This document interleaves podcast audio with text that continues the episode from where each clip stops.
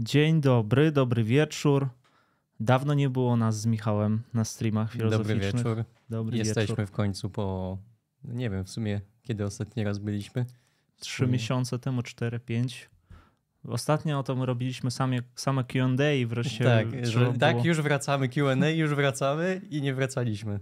To I- teraz już bez Q&A wracamy. Dobry Tak. wieczór. Naprawdę wracamy. Obiecujemy tym razem będziemy robili raz Tym razem możecie nam zaufać, mówimy tylko prawdę, tylko prawdę i, i żadnych tutaj półprawd. ani postprawd. Witajcie. Bartek Konopa, Justyna, Wiesia, McCotton, albański kaszel, witaj. E, Dobra, no tematem jest postprawda e, i w ogóle skąd ten temat pojawił się? Ja od jakiegoś czasu, jak sami wiecie, dużo streamuję wiadomości codziennie. No i faktycznie można by było powiedzieć, że mam do czynienia na co dzień z postprawdą. Wziąłem sobie już dawno, chciałem przeczytać taką książeczkę tutaj i też zachęciłem do tego Michała. O, o, o, o, o, gdzieś tak to się robi chyba. No, może niektórzy kojarzą. Krypol wydał e, w roku 18, została przetłumaczona, została e, napisana w 17. E, Książka jest, ma taki bardziej walor, mm, powiedziałbym, no, polity- polityczny bardziej niż, niż epistemologiczny, chociaż autor pisze, że niby epistemologiczny. I Czy, ja bym powiedział, że no jakby samo to zjawisko postprawdy, Mhm. ono jest tak bardzo mocno politycznie e, ukierunkowane, więc no w sumie nic dziwnego. Natomiast mam nadzieję, że trochę, trochę z tego wyjdziemy, bo tutaj można było oczywiście zacząć zarzucać różnymi przykładami tych e, postpraw, no, jakieś osoby konkretne wymieniać. Oczywiście takie rzeczy się też pojawią, żeby to może było bardziej zrozumiałe, ale może uda nam się trochę poza to wykroczyć. Tak, no w ogóle co to jest postprawda? Kiedy to słowo się pojawiło, tak y, znalazłem też drugą zbiorówkę, już tutaj będę tymi książkami na początku, pochwalę się, że tu coś czytaliśmy, to wszystko pojawi się w przypisach. Taka zbiorówka wydana przez Wydawnictwo Naukowe Akademii Ignatium w Krakowie, to, są, to jest zbiorówka artykułów o postprawdzie faktycznie. E, I różnych autorów poczytałem sobie, więc jakby ktoś chciał tam bardziej szczegółowo wejść w temat, to polecam ale zderzyłem się z takim problemem, że jak się mówi o postprawdzie, to każdy w ogóle co innego pisze, czy co innego mówi. Na YouTubie też jest kilka rzeczy na polskim YouTubie o postprawdzie i też każdy co innego mówi. Zazwyczaj podaje się dwa takie wydarzenia, powiedzmy, kresowe, które mm, wytwarzają tą sytuację postprawdy, bo znów postprawda to nie jest koncepcja, też trzeba od razu powiedzieć, jakiejś postprawdy, to jest raczej sytuacja, e, na którą się mówi postprawda. To jest pewien stan, pewna diagnoza. Mówi się też o epoce postprawdy. e, I głównie miałoby to polegać w taka obiegowa definicja, którą mamy, no to, że pra- postprawda to jest e, stan e, raczej, e, który zamienia nam prawdę, czy przedstawia się jako prawda. E, Natomiast jest bardziej oparta na emocjach, skierowana na opinię publiczną, a sama osoba kieruje się raczej swoimi uczuciami, swoimi emocjami i chce kogoś przekonać e, głównie w sposób emocjonalny w czymś. No. To znaczy e, sama, jakby samo to słowo, ono już zaczęło krążyć gdzieś tam pod koniec e, XX wieku. Em, Natomiast dopiero w, gdzieś tam w 2016 roku, kiedy mieliśmy e, referendum w sprawie Brexitu, kiedy e, były pre, wybory prezydenckie w, e, w Ameryce, dopiero wtedy ten, te, te słowo w ogóle nabrało tej mocy takiej, zaczęło się po prostu wszędzie, wszędzie pojawiać. E, I wtedy tak można by wyznaczyć taki moment, że wtedy się po- epoka postprawdy tak symbolicznie już zaczęła, chociaż oczywiście to, to nie jest takie, e, nie jest takie proste. Mm, Natomiast e, no, wtedy właśnie też e, pojawił się w, w tym oksfordzkim e, słowniku właśnie postprawda jako, jako słowo roku i oni, mogę tutaj przytoczyć tą krótką definicję, Tak, jak oni tak. to e, opisali, e, że są to okoliczności, w których obiektywne fakty mają mniejszy wpływ na kształtowanie opinii publicznej niż odwoływanie się do emocji i osobistych przekonań. No czyli mm, właśnie w przypadku tych dwóch przykładów, kiedy mieliśmy to referendum chociażby, tam krążyło dużo różnych. Jedna była taka słynna statystyka, że tam co tydzień. Anglia, tam Wielka Brytania oddaje chyba 350 milionów, milionów funtów bodajże. funtów do, do Unii. I gdyby z tej Unii wyszli, no to, to te pieniądze mogłyby zasilić służbę zdrowia. No i jak się niedługo później okazało, ta liczba jest w ogóle fałszywa. E, tam nie bierze się pod uwagę wielu różnych rzeczy, ale mimo wszystko do końca, do samego końca ta, ta liczba była używana, ponieważ ona miała właśnie taką emocjonalną moc oddziaływania i nie miało to znaczenia, że ona nie jest e, prawdziwa. Tak, druga rzecz była taka, że oni mają budżet bodajże 18 miliardów czy coś takiego. No mm. i mhm. tutaj w porównaniu do budżetu to, to jest, no nie jest względnie jakaś duża liczba. W każdym razie y, możemy też zacząć jeszcze od innej strony, no bo my mamy tą posprawdę przede wszystkim jako zjawisko społeczne, ale jeśli spróbujemy w ogóle zastanowić się nad całą kategorią prawdy, bo jak się mówi o posprawdzie, to się zakłada, że istnieje jakaś prawda, czy stan rzeczy obiektywnych, czy jakieś fakty niepodważalne, obiektywne i często się odwołuje do czegoś takiego, e, jak się bierze książki. No i my tutaj jako absolwenci filozofii, nie wiem jak ty Michał, ja zawsze jak patrzę, że ktoś pisze, że coś jest obiektywne e, czy niepodważalne i autor zresztą też używa takich tutaj określeń, to patrzę na to z przymrużeniem oka, podchodzę mm. sceptycznie dość, szczególnie, że kiedyś nawet mieliśmy zajęcia z teorii prawd, co prawda to już było dawno. E, w każdym razie no, mamy takie klasyczne definicje prawdy, tak, arystoteleską, arystotelesowską definicję prawdy, zgodność sądów z rzeczywistym stanem rzeczy, który, którego ten sąd dotyczy.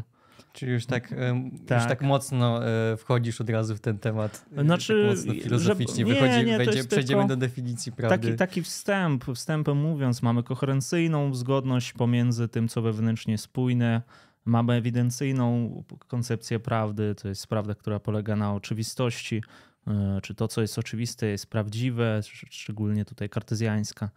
E, pragmatyczną teorię prawdy, zresztą mieliśmy kiedyś z Tobą stream o pragmatyzmie, to też mówiliśmy, mhm. że to, co jest prawdziwe, jest użyteczne albo prowadzi do mierzonych skutków. E, no i też jest e, prawda, tutaj możemy mówić e, tutaj więcej odsłon tej, tej, tej prawdy, jest jakaś powszechna zgoda, konsensus, tam powszechna zgoda naukowców, czy konsensualna prawda. Żeby nie wdawać się w tą terminologię, są, są w tą terminologię bardziej szczegółowo jakoś są po prostu różne koncepcje prawd. Natomiast czym się różni postprawda od tych wszystkich koncepcji co ona właściwie przedstawia? No tak jak powiedzieliśmy, to jest zjawisko, sytuacja, wydarzenie. E, postprawda to jest bardziej, że nie ma jakiejś jednej koncepcji postprawdy i te, te badania, które, które znalazłem na ten temat, to nie, są jakieś takie precyzyjnie, brakuje tam właśnie tego, e, tych wszystkich rzeczy, które zazwyczaj pojawiają się w teoriach prawd. Mhm. Sama w ogóle e, koncepcja, ona zaczęła już się, czy no właśnie to nie jest do końca nawet koncepcja, ale powiedzmy to pojęcie e, też się bardzo często przywołuje książkę e, on miał bodajże, zapomniałem teraz imienia, Ralph e, Kajes. E, on napisał książkę Czas postprawdy, mhm. nieszczerość i oszustwa w codziennym życiu. I, no i ta książka w zasadzie, jak ona została wydana, to nikt się nią za bardzo nie zainteresował. Dopiero właśnie w tym około 2016 nagle wypłynęła, bo sobie ludzie zdali sprawę, że no dużo ludzi, dużo rzeczy tam przewidział co do stanu. Yy, powiedzmy takiej stanu prawdy w, e, w społeczeństwie, czy tego jak ona, jak ona zaczyna funkcjonować. Mm, tam oczywiście podawał przykłady swoje, bardziej współczesne, czyli tam Billa Clintona, e, czy wcześniejszy jakiegoś e, Nixona na przykład. No, najwięcej się właśnie w kontekście Ameryki to analizuje, więc też takie przykłady tutaj będziemy, będziemy podawać. Też ty możesz oczywiście też dużo podać właśnie bardziej może wschodnich przykładów. Natomiast. No i właśnie z tymi wschodnimi przykładami jest tak, że po prostu mamy y, mamy pra praktycznie wzorcowe przykłady tak. postprawdy. Ostatnio mamy, no sama wojna się zaczęła. Dlaczego właściwie? Dlatego, że jest pewien zbiór właśnie tych postprawd, y, tych rzeczy, które się jest pewna narracja, ona się opiera na różnych posprawdach i te posprawdy, no tutaj różnie, dlaczego nazwałem ten stream też odsłony posprawdy. Odsłona to jest, co to jest właściwie po polsku odsłona? Jest no, to... Coś się, coś się ujawnia, tak? tak. Tutaj róż, na różne sposoby może się pokazać. Ale to, to jest, zarazem też mamy odsłony na YouTubie, co jest ciekawe i odsłona jest teatralna jakaś też. I podoba mi się to słowo, bo jest takie wieloznaczne. No to Rosja wytworzyła taką narrację właśnie na, zasadzając się na różnych przykładach yy, takich pojedynczych, wyrywkowych, tak, że tutaj patrzcie, tutaj jest jakaś swastyka, tutaj jest masakra w Odesie, tutaj dzieci Donbasu, aniołowie Donbasu, zabite dzieci i tak dalej. I to, tam jest dużo takiego cherry pickingu, wyszukiwania, wy, wyciągania pojedynczych takich różnych wydarzeń, które yy, przeinaczania ich i robienia z tego jakiejś wielkiej po prostu bomby informacyjnej. Mhm. Jest też sporo mm, takiego whataboutyzmu z tym, yy, w tym też oni jakby jak dyskutują między sobą. Donate widmo, kabum. Witaj donate. Dzięki. Dzięki. E, no i na przykład autyzm, co to jest? To jest też przy, przy, dobry, dobry przykład, żeby pokazać, jak działa postprawda, że ona się wydarza, bo mówimy tutaj o jakimś wydarzeniu ciągle, o sytuacji. E, działa w ten sposób, że no, oglądamy codziennie praktycznie tłumacze jakieś e, wyrywkowe zdania Sołowiowa, czy jego jakieś opinie, no różne rzeczy i za każdym razem pojawia się taki słynny argument, że no dobrze, wy tam krytycy krytykujecie sobie Rosję, a u was y, no, klasyczne, u was murzynów biją, tak?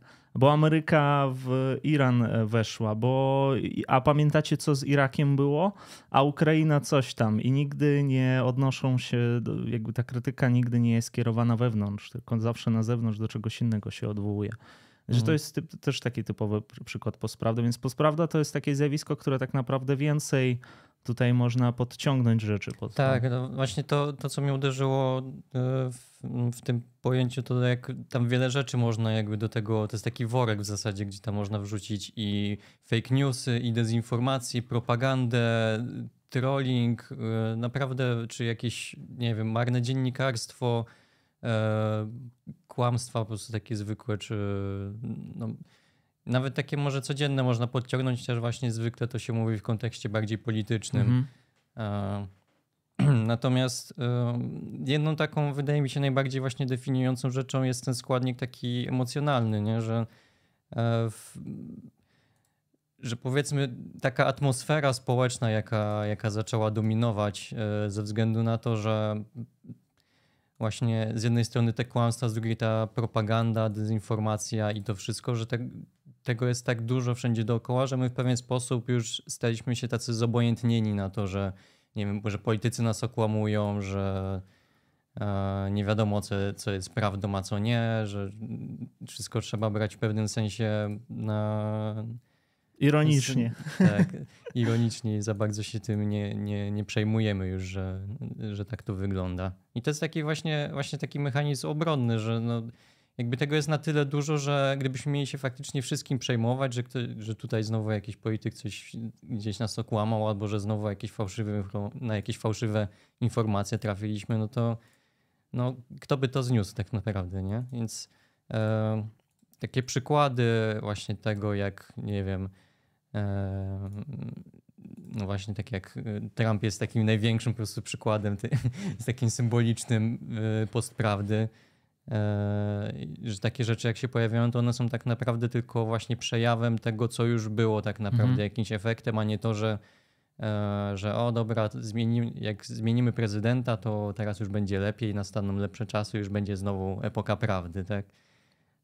Tak, tak. No nie, nie ma tutaj, problem jest też taki, że nie ma tutaj tak, że jest możliwy jakiś odwrót, jakieś co, nagle cofnięcie się do złotej ery. Tak, żeby prawdy, dać takie, że kiedyś było, była ta prawda, a teraz zniknęła nagle. Tutaj akurat y, my będziemy raczej szli w tą stronę, że mamy pewne jakby rozwiązanie na to i niestety przede wszystkim są związane z tym, co robimy w internecie, z, tym, z tą higieną informacyjną, mhm. że tak to się, o tym się mówi, o pewnej edukacji się mówi, jeśli się chce uniknąć tutaj wpływów postprawdy. Sam trochę siana, rolnik. Dzięki. tak. E, natomiast co ja chciałem powiedzieć? Donate mnie rozproszył. O czym mówiłeś? Znaczy ja mówię, że będziemy szukali rozwiązań pozytywnych, mhm. natomiast ty powiedziałeś, że to jest szeroki worek też. Tak, aha. E, no żeby dać taki przykład z polskiego podwórka, no to no, dużo się mówi chociażby o tym, jak e, TVP kreuje rzeczywistość alternatywną mhm. i to jest właśnie to... Mm, też taka, powiedzmy, eufemizacja tego języka, że my na przykład nie mówimy, że ktoś kłamie, tylko że mija się z prawdą, albo że e, trochę przesadził, coś podkoloryzował, tak? E, ja lubię, nie brak opinii. Jak nie brak opinii, że ktoś był oszczędny w kwestii prawdy. Jakby bardzo dużo mamy takich e, słów na określenie tego, że ktoś, że ktoś tak naprawdę kłamał bo no, kiedy komuś zarzucamy kłamstwo, no czujemy, że to ma taką, taką wagę, ma bardzo dużą, nie? że jak ja bym ci powiedział, że jesteś kłamcą, to, to brzmi bardzo tak, e, jakie takie mocne oszczerstwo, nie? Mhm. I tak samo gdybyś, e, właśnie gdyby ci udowodniono, gdyby ktoś ci udowodnił, że jesteś kłamcą, no to, to później rzuca, wiesz, taki cień na ciebie, że aha, no to może to, co mówiłeś do tej pory też kłamałeś wcześniej i będziesz później kłamać, więc nie można ci już w ogóle ufać. Więc e, pod tym względem też ten język się jakby zmienił e, w pewnym stopniu, że my już tak nie nazywamy powiedzmy rzeczy po imieniu, tak? Czy to względem tego, jak sami się zachowujemy, czy, czy tego, jak takie osoby publiczne próbują uratować swój wizerunek. No tak naprawdę to, to co się będzie bardziej liczyć e, w opinii publicznej, bo ten właśnie ten składnik opinii publicznej on jest tutaj tak naprawdę najważniejszy w tym wszystkim. Nie to, że politycy więcej kłamią albo, albo mm, nie wiem, właśnie nie liczy się ten, nawet to, ten przekaz sam, fałszywy, tylko to, jak my zaczęliśmy na to reagować, że mm, tu, tutaj, tutaj się gdzieś, ja bym też szukał właśnie tego kryterium definiującego postprawdę od e, rozróżniającego właśnie od kłamania czy czegoś w tym stylu, że kłamanie nie, nie, nie niesie już ze sobą takich konsekwencji jak, e, jak wcześniej, przynajmniej takie jest e, założenie tej, tej Tak, bo po, bo, bo, po co nam w ogóle było potrzebne to słowo posprawda, skoro mówimy o kłamstwach, to już mówimy w takim razie o kłamstwach. Natomiast tu chodzi o coś więcej, tak jak mówisz. Chodzi o ten stan właśnie posprawdy, kiedy sama prawda gdzieś zanika, że pomija się tą prawdę i się wytwarza nową prawdę. No już mówiąc w takim języku właśnie tych różnych francuskich tutaj myślicieli, są to symulakry albo jakieś tam mity Barta, symulakry Baudrillara, e, kiedy my mijamy się z samą, powiedzmy, rzeczą samą w sobie, z samym faktem e, i mamy mhm. tylko interpretację, tak, zgodnie z tym nitrzańskim, że tak, nie ma, nie ma faktów, są tylko interpretacje. Tak. No, może można to tak też pokrętnie rozumieć. Natomiast y, no, problem jest taki też, że my chcemy jakby tą prawdę uzyskać tam jedną, żeby jedna wszędzie prawda była, no tak się też nie da, że mamy w polityce pewne poziomy czy reżimy prawdy, pewne tryby prawdy w różnych miejscach. E, natomiast no, czym, czym jest nadal, wracając do tego pytania o postprawdę, postprawdy powielają jednostkowe, grupowe jakieś przedsądy, stereotypy e, i no, można by było też powiedzieć, że tworzą w znaczeniu e, Durkheimowskim e, tego socjologa, on mówił o faktach społecznych. No to my moglibyśmy powiedzieć, że mówił o posprawdach, tak? o, o pewnych opiniach, zdaniach społecznych, na których się pasożytuje, pasożytuje język i my ludzi wkręcamy w jakąś taką narrację, E, tam spiskową, czy na przykład narrację tam, że, że nie wiem, że uchodźcy są niezaszczepieni, czy jeszcze jakieś takie brednie. E, I opierając się już na pewnym gruncie, który jest przygotowany do tego. Mhm. To jest też ciekawe, że to prawda, ona, nie, ona nie, nie bierze się znikąd, że po prostu, po prostu coś, ktoś coś rzucił, a tylko już są pewne przesłanki do tego, żeby ludzie mogli w ten sposób myśleć. Że się pociąga te najgorsze instynkty też najgorsze takie przedsądy, porównując coś z faszyzmem, tam, tak jak Rosjanie ciągle robią. Mhm.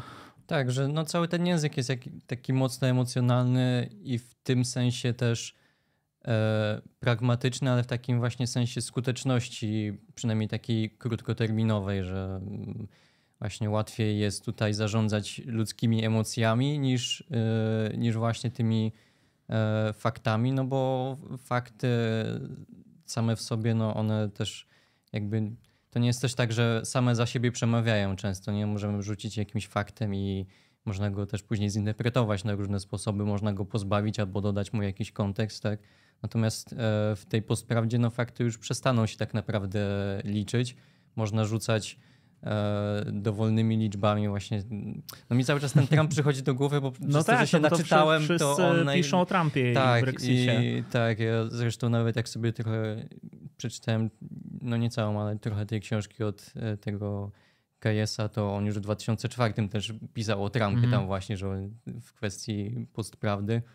On po prostu rzuca jakieś zdanie na przykład, e, że on przywołuje tam jakieś tragiczne wydarzenia i Trump mówi, że on tam e, no, on widział to na własne oczy. Jak później się zaczyna dziennikarz na przykład dopytywać, to się okazuje, że no w sumie tego tam nie było, ale on widział to w telewizji na pewno, nie? Mhm. I tutaj jakby nie ma tak naprawdę znaczenia, czy, czy on to widział, czy nie, bo chodzi o to, że on wywołuje po prostu konkretne, chce wywołać konkretne wrażenie, tak? I za każdym razem, kiedy ktoś to podważy, to albo to może sprowadzić na inny poziom znowu, jakoś to przeinterpretować, albo powiedzieć, że w sumie no, i co z tego, jakby to nie ma znaczenia, nie? Tak, tak, tak. Ja, ja tylko dodam też do tego, co powiedziałeś, że dlaczego to też jest takie popularne o tym gruncie, wracając do gruntu, na którym pasożytuje ten język postprawdy. No, ludzie ostatnio tak funkcjonują, że dobierają raczej fakty, argumenty pod własną opinię. Tak, a nie odwrotnie. Na poparcie, tak. I to, to, to jest też pewien stan, w którym myśmy się znaleźli nagle. Y, no, co, co co jakby wcześniej poprzedzało ten stan, y, co spowodowało, że tak zaczęliśmy myśleć. No i tutaj można by się zastanawiać. Wiesz, wydaje mi się, że poniekąd też media. Jestem, byłem, będę z filozofami. Dziękuję. Dzięki. E, tak, już pewną, e, no tutaj na przykład autor właśnie tej książki, którą tutaj pokazywaliśmy wcześniej, mówi o jakiejś takiej balkanizacji mediów różnych że my wybieramy media, które odpowiadają naszym poglądom politycznym, naszym zainteresowaniom i tak dalej. Tak, I nam się wydaje, już... że wtedy mamy więcej argumentów na poparcie, że nasze stanowisko jest silniejsze. Tak, a wtedy. teraz już nawet nie musimy wybierać, bo no, za nas się, algorytm za, za nas wybiera, sam się uczy naszych, e, naszych poglądów, nasz, naszych upodobań i sam dostosowuje przekaz. Tak, to jest też związane między innymi właśnie z cyfryzacją, z digitalizacją wszystkiego, e, która dokonała się w XXI wieku. Tutaj mamy YouTube, Facebook, wszystkie sieci społecznościowe, Twitter też, gdzie każdy człowiek tak naprawdę jest osobnym medium, każdy człowiek jest przekaźnikiem tych informacji i jak na przykład mój znajomy udostępnia coś, to ja nadaję temu więcej wiarygodności, chociaż oczywiście jako tutaj absolwent filozofii nie zawsze tak jest, ale powiedzmy, że to jest takie bliższe, że wtedy ja, o ja znam tego kolesia, to ja mu, ja mu zaufam może. Że on, on jest bliżej, on jest tutaj jakby, on, on sam jest uprawdziwiaczem w tym sensie. On nadaje temu właśnie jakiś taki status tej prawdy. I, i to mhm. jest też e, taki odbiór takich plotek, e, które mogą udostępniać nasi znajomi, to jest też właśnie ten stan postprawdy. postprawdy. Mhm. Ja tylko odpowiem, czy czat będzie dziś czytany. Będzie czytany. Jest czytany cały czas. Jest tam pytanie, czy, czym prawda różni się od białego kłamstwa, mm, przez postprawda od białego kłamstwa. No to są. um, Czekaj, próbuję sobie zdanie w głowie sformułować. Więc jak, Dobra, to ja może odpowiem, no co to jest białe kłamstwo, tak? Mamy białe kłamstwo, kiedy już mówimy coś komuś, żeby się nie obraził tam, że, no, że, że nie wiem, dobrze wygląda, chociaż nie, niezbyt dobrze wygląda, albo że mu poszło, a my mówimy w białym kłamstwie, że no nie, nie martw się dla jego dobra, jakby, żeby, żeby on się nie załamał i nie przestał na przykład tego mhm. robić, co robił wcześniej, tam chciał osiągnąć jakiegoś celu tam i tak dalej, jakiś cel. Natomiast postprawda no to jest zupełnie jakby szersze zjawisko. To mówimy o jakimś takim ogólnym, ogólnym stanie społecznym, w którym my się dostosowujemy, odbieramy pewne komunikaty postprawdziwe, które żerują na naszych emocjach przede wszystkim. Znaczy, e, jak ja rozumiem białe kłamstwo, no to ono jest takie bardzo jednostkowe, tak? Że tak. chodzi o konkretną sytuację konkretnego człowieka, że na przykład nie chcemy kogoś urazić albo coś w tym stylu, no to jest trochę znaczy, może być trochę... białokłamstwo jako element postprawdy, może być wykorzystywane, bo postprawda, no nie ma nic świętego tutaj. W postprawdzie właśnie można każda teoria, wszystko co jest powiedzmy w tej prawdzie, postprawda może mieć cechy prawdy, bo też że nie odrzucamy tego, że nie mówimy, że postprawda to jest tylko fałszerstwo, tylko kłamstwo. Właśnie najgorsze jest to, że postprawda, ona jest, ona się wydaje, że ona jest autentyczna, ale ta autentyczność polega na tych emocjach, do których ona się zwraca. Na tym poczuciu niesprawiedliwości też często. Że my mhm. czujemy, że coś jest niesprawiedliwe, że jak to jest możliwe, gdzie są moje pieniądze, kradną mi pieniądze teraz. I tutaj mi tu pojawia się wiadomość nagle na Facebooku od znajomego, że no, bo to ci kradnie tam Chociaż, no i e, X. Tutaj, bo ja w sobie też miałem wątpliwości, czy ja dobrze rozumiem białe kłamstwo, bo w sumie nigdy nie, nie sprawdzałem, jaka jest, wiesz, tego definicja i tak mhm. dalej. Natomiast właśnie teraz wpisałem i pierwsze, co wyskakuje, to jest, e, że jest to świadome mówienie nieprawdy, będącej w niezgodzie z własnym przekonaniem, bez podania intencji okłamywanemu, mające okłamywanego wprowadzać w błąd, ale nie wyrządzić mu krzywdy ani mu zaszkodzić, lecz często nawet pomóc. No, no czyli tak. właśnie tutaj z jednej strony mamy tą e, intencję, tak, i ona ma być albo nieszkodliwa, albo wręcz korzystna dla tej osoby, tak. E, w postprawdzie no tutaj jest czysta pragmatyka, taka osiąganie jakichś osobistych korzyści, tak, czy jakichś wizerunkowych, czy właśnie politycznych, sondażowych i tak dalej. E, I one nie, w postprawdzie one nie muszą, właśnie wręcz nawet bym powiedział, że przeciwnie, one w pewnym sensie są zgodne z tymi osobistymi przekonaniami, tak? Mhm. Że jakiś polityk będzie właśnie takie alternatywne rzeczywistości tworzył, które pasują pod jego, pod jego światopogląd, to jaką co historię też e, sprzedać e, ludziom. To jest też w sumie ciekawe właśnie jak tym, mm, jak się nad tym zastanawiałem, że e, ten składnik taki właśnie opowiadania historii, e, że właśnie liczy się to, ten ta wartość e, tego przekazu właśnie jakiej takiej dobrze opowiedzianej historii, tak? Jakiejś takiej spójnej, że to ma być wewnętrznie spójne, to ma się ze sobą zgrywać, to może być kompletnie nieprawdziwe, to co, tak jak będziemy jakieś zjawisko opisywać, czy rzeczywistość w ogóle przedstawiać, że możemy mówić e, w wiadomościach, że w Polsce jest świetnie, tak, że stawiamy dzielnie czoła tam Unii Europejskiej i jesteśmy samodzielni i tak dalej, i tak dalej to może nie mieć w ogóle nic wspólnego z rzeczywistością, natomiast to jest na tyle, jeżeli, jeżeli to się zgadza z Twoimi przekonaniami, to jest to wszystko na tyle spójne i, i sensowne, że nie ma sensu, nie, nie czujemy tego sensu, żeby to w ogóle weryfikować, to jakieś tam e, zdania padają, tak? Tak, postprawda ma właśnie, może mieć cechy, tak jak powiedziałem, też tych e, innych teorii prawd, czyli w tym przypadku cechy ko koherencyjnej prawdy, tak? Prawda, no. Prawdziwość sądu wynika ze spójności pewnych zdań czy zbioru zdań. Natomiast e, no, tutaj też pytanie było, e, podoba to, to, mi się. No. Okej, okay, to ja jeszcze tylko dopowiem, mhm. bo jakby ten drugi składnik, to o co mi chodziło tutaj, to nie wiem, czy też zauważyłeś, że właśnie często jak są jakieś e, chociażby, nie wiem, e, poradniki dla tych ludzi, którzy robią jakieś treści w internecie i tak dalej, czy w ogóle, czy jak, jak się jest osobą publiczną, czy się mhm. gdzieś przemawia, czy nie wiem, e, zrobi się referat, czy cokolwiek, to wszędzie są te za, takie, uczy się, żeby właśnie opowiedzieć dobrą historię, że nie chodzi o to, żeby zasypać tam faktami, tak, i tak dalej, tylko żeby stworzyć taką wciągającą i wiarygodną historię i myślę, że to jest jakby też jeden z takich przejawów tego, że faktycznie tak jest, że to jest tutaj kluczowe, że okej, okay, z jednej strony jeżeli jesteśmy faktycznie szczerzy w tym wszystkim, no to oczywiście za tą, za tą opowiedzianą historią e, będą stały te fakty, tak? Natomiast e, w epoce postprawdy, no tutaj jakby przez to, że nie jesteśmy w stanie często rozróżnić tak na co dzień, czy coś jest historią popartą faktami, czy nie, no to tu jest to całe zagrożenie. Muszą pojawić się kluczowe słowa w tej historii. Marksizm, e, Stalin, tak. E, akwarelista.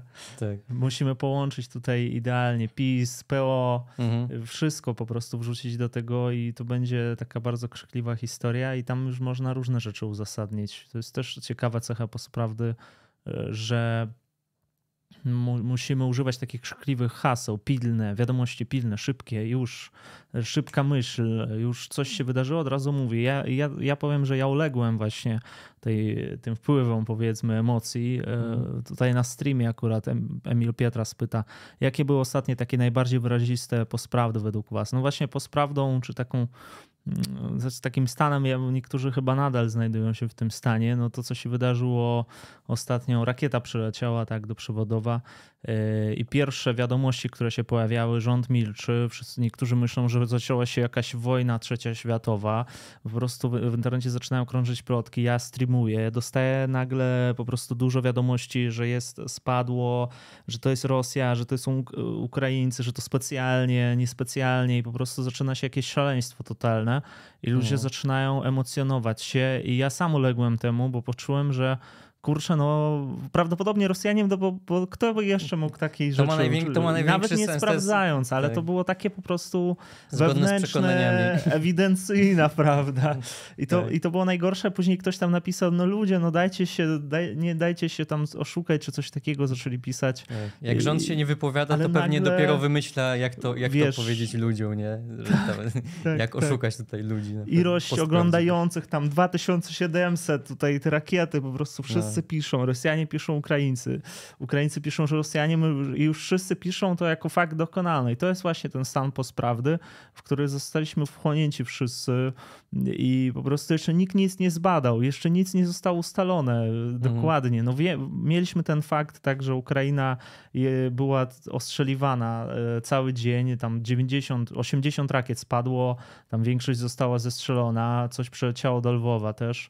I teraz ile tych rakiet było, ale emocje, emocje po prostu tak to nas wchłonęło i i tutaj mógłby ktoś sobie zrobić na tym szybkie takie wyświetlenia. Szybko wyrzucamy tak. właśnie taki y, szybki myśliciel jakiś na YouTube. I powiem, dużo takich jest. Ja po prostu nie, czasami nie oglądam, ale, ale temat się zrobił bardzo taki, aż teraz to czuję po prostu ten napływ mm -hmm, emocji. Mm -hmm. No, natomiast właśnie to jest to, że żeby też tutaj nie uległo to wątpliwości, bo niektórzy sobie mogą pomyśleć, że a to tam dotyczy jakichś konkretnych ludzi, że nie wiem, ktoś jest za głupi, żeby rozróżnić prawdę od, od fałszu, nie. od jakichś.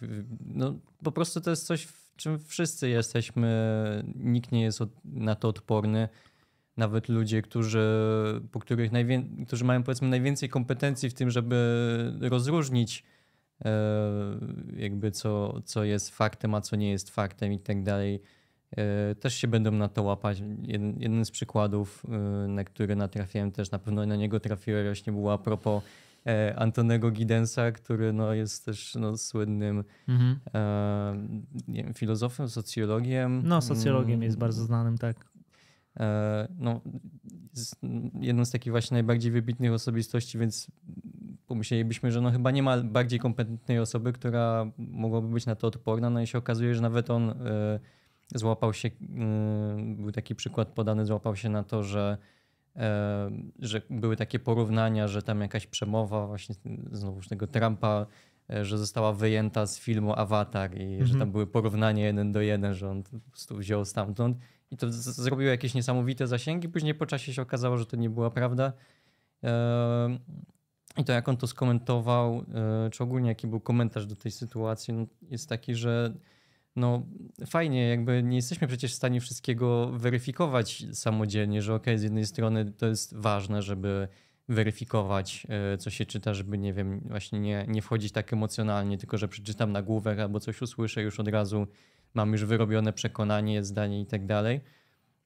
Ale z drugiej strony nie jesteśmy w stanie tego zrobić, bo informacji jest po prostu już za dużo i to jest, no, to jest robota na pełen etat, tak? Nie bez powodu e, powstało tyle różnych e, stron czy fundacji takich fact-checkingowych, które właśnie zajmują się tylko, nie ma, same nie, nie serwują żadnych informacji, natomiast zajmują się stricte tylko tym, żeby sprawdzać e, właśnie, czy, czy coś nie, nie zostało poda, podane jako fakt, a w rzeczywistości nie było. Natomiast one też zwykle się zajmują takimi głośniejszymi przypadkami, które faktycznie mają większy wpływ na, na tą rzeczywistość, tak? A to ile, ile na co dzień gdzieś tam nam przemyka przed twarzą, no to. Znaczy, internet się zmobilizował w niektórych kwestiach faktycznie, jeśli chodzi o szczepionki, o COVID, to pojawiły się, no wszędzie zaczęły się pojawiać te wiadomości, że sprawdź informacje, sprawdź informacje i bardzo dobrze. Natomiast w kwestii innych tematów wojny, na przykład Antoni Giddens to było dawno. Antoni Giddens, płacaj więcej. Już 3 zł nam już któryś raz płacasz. Troll, troll. Już nie będziemy z nim dyskutować. Dziękuję oczywiście. Giddens, Giddens 3 zł. Tak. o czym ja mówiłem? a propos, już, już się pomyliłem, bo właśnie to jest to. Jest to. Ja chciałem też mówić y, jeszcze o innych rzeczach. O, proszę bardzo. Sugar. Dzięki, Sugar. dobra, może jak, urwał, jak się urwało, to może mhm. przejdźmy do pytania. Czy postprawda to szukanie we wszystkim teorii spiskowych? Właśnie odwrotnie można nie, bym powiedział jest, raczej. Bo to, to jest tak, że mamy, możemy Te, teorie spiskowe, są, teorie spiskowe są przejawem postprawdy tak, nawet. Tak. Może, może tak, bo powiedzieliśmy, że raczej postprawda to by było w takim naj, najgorszym zrozumieniu, ten, ten słynny nietzscheński cytat, nie ma, nie ma faktów, są tylko interpretacje. Druga rzecz to nie liczy się prawdziwość, lecz wpływ.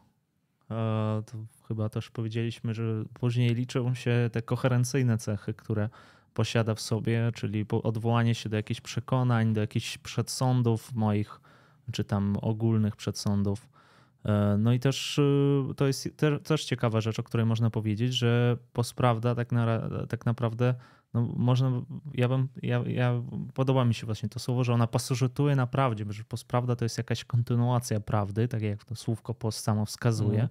To no, nie jest negacja. Konty, niby konty, no właśnie to też zależy właśnie jak te, jak te posty zrozumiemy, bo tak. one jest różnie rozumiane. W pewnym sensie tak. można powiedzieć, że jest to zniesienie właśnie tej, tej prawdy, a można by to w sumie też zinterpretować jako nową odsłonę prawdy. Tak, tak, tak że, że, prawda idzie trochę w inną stronę, w stronę alternatywnej prawdy, tak, czy tak, tych faktów mi, alternatywnych. się w pewnym sensie. Tak, było też tam pytanie o mit, a propos mitów.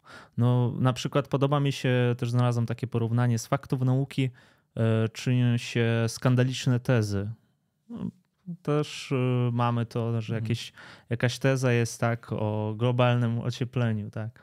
Y, mamy jakieś fakty nauki, y, które dotyczą no tam płci i tak dalej, ale czyni się z tego taki skandal ogromny, to wybucha po prostu sieć społecznościowa, ktoś rzuca i nagle nad tym pojawia się taki narost po prostu różnych komentatorów, różnych opinii, zdań i wszystko staje się nagle na tym samym poziomie. Nagle mm.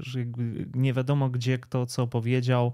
No i w tym momencie potrzebujemy jak, jakiegoś eksperta, a ten ekspert ci kolejny wydaje o, tak. kolejną opinię, bo też jest ekspertem w cudzysłowie, bo jest takim szybkim ekspertem.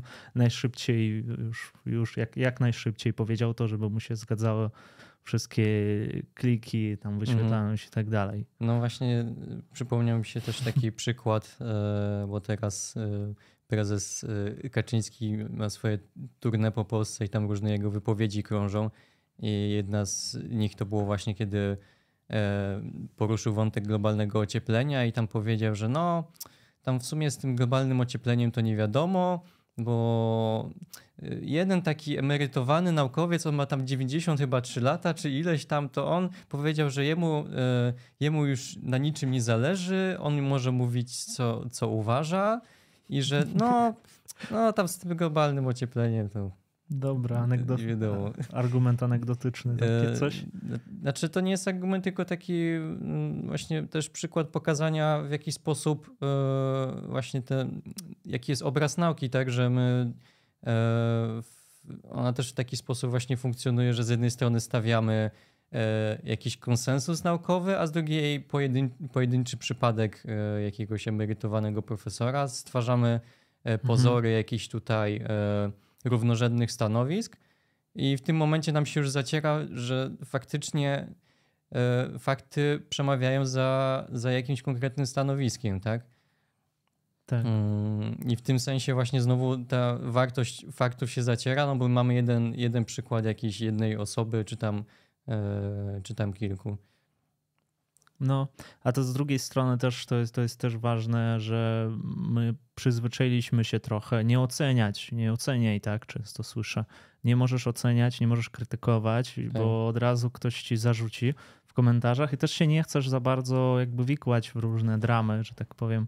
I nie możesz wydać żadnego sądu, bo przyjąłeś taką postawę właśnie terapeutyczną, Że Mhm. nie wartościujesz, ale przez to, że nie wartościujesz, tam ci ludzie nadal szerzą te bzdury i nie ma.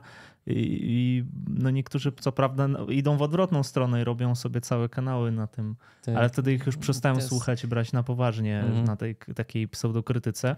Natomiast no, to, to, my tutaj szukamy złotego środka, że tak powiem. Ta postawa terapeutyczna okazuje się później być bardzo szkodliwa, bo nie, nie, nie, tych ludzi po prostu nie w komentarzach czy w sieci nie, nie konfrontuje się z innymi Mhm. poglądami. Tak, no to jest też właśnie ten taki konflikt między tym udziałem powiedzmy w społeczeństwie, tak, że powinniśmy się, no właśnie tu jest ta powinność znowu się od razu pojawia, że powinniśmy się jednak poczuwać do jakiejś takiej zbiorowej odpowiedzialności za to, za ten stan e, właśnie tej debaty publicznej, no bo jesteśmy tam obywatelami i tak dalej i żyjemy w społeczeństwie, no to w momencie, kiedy my się wycofujemy tylko do własnego komfortu psychicznego, że a ja teraz się nie będę niczym przejmować, nie będę nic komentować, mnie, nie wiem, polityka nie interesuje, nie interesują mnie kłótnie, nie chcę się emocjonować tym wszystkim. E, Dziękuję. dzięki, dzięki, prawda. E, no i, i myślę, że to jest też dla wielu ludzi trudne, żeby to ze sobą e, pogodzić. I te, dlatego też mamy tego później e, efekty w, e, w ten sposób, że no, wydaje mi się, że też fakt, że małe zaangażowanie, wiesz, jakieś takie polityczne, mm, poza jakimiś właśnie kłótniami gdzieś tam w internecie i tak dalej, czy, czy jakieś takie lokalne bardzo też gdzieś do tego wszystkiego przyczyniło, że my jednak e, nie obchodzi nas ten szerszy obraz tego, jak się Tak, rzeczy no, jak liczy się int- intensywność sama przekazu, liczy się właśnie to zaangażowanie, takie nie autentyczność, tylko intensywność, y, że coś się dzieje i to burz- burzliwie to się szybko odbywa i wydaje się, że jak my nie powiemy swojej opinii, to, to minie gdzieś, to i trzeba szybko się zaangażować szybko, w to. Szybko I to się i- dzieje, musimy szybko reagować, nie ma czasu na, na, ten, na zastanowienie się. Tak, no i też to, to jest je, też jedna z cech właśnie też szybko, prędkość tej, tego rozprzestrzeniania się tej plotki czy tej postprawdy. Mhm. E, Natomiast no, jeszcze jedną cechą postprawdy jest to, że to jest trochę taka rozrywka, takie oglądanie show w internecie. Takie, e, tak, ja tu po, pooglądam, ha, ha, ha, ale koleś mówi głupoty. Mhm. Jezus Maria, dobra, zostawmy to, nie będziemy się w to mieszać. I to jest, to, to jest też no, trochę niebezpieczne, że sama bierność wobec tych pe- pewnych rzeczy. Mhm. Możemy też powiedzieć o coś o paranoi. Bo sama paranoja to jest też ciekawe, że w tych różnych teoriach spiskowych jest dużo takich paranoidalnych sądów na zasadzie, że teraz y, ta teoria nam wszystko tłumaczy, musimy działać, musimy podejmować jakieś działania. Y, Jest po prostu w takich kategoriach apokaliptycznych. Rozstrzyga się po prostu sprawa życia i śmierci. Mhm. Sam, leci samolot, rozpyla te smugi tam chemiczne tam i tak dalej. E, No tutaj oczywiście można by dorzucić inne rzeczy na zasadzie, że no, e, teorie spiskowe w konfrontacji z faktami, one się jeszcze potrafią umacniać, tak, że e, nie wiem, na przykład podejrzewamy, że jakiś e, spisek rządowy w jakiejś tam sprawie nie ma żadnych dowodów, aha, czyli faktycznie jest ten spisek e, je, jeszcze bardziej, bo jest po prostu dobrze ukrywany, tak. Oni się bardzo starają, Tak. żeby to nie wypłynęło na wierzch.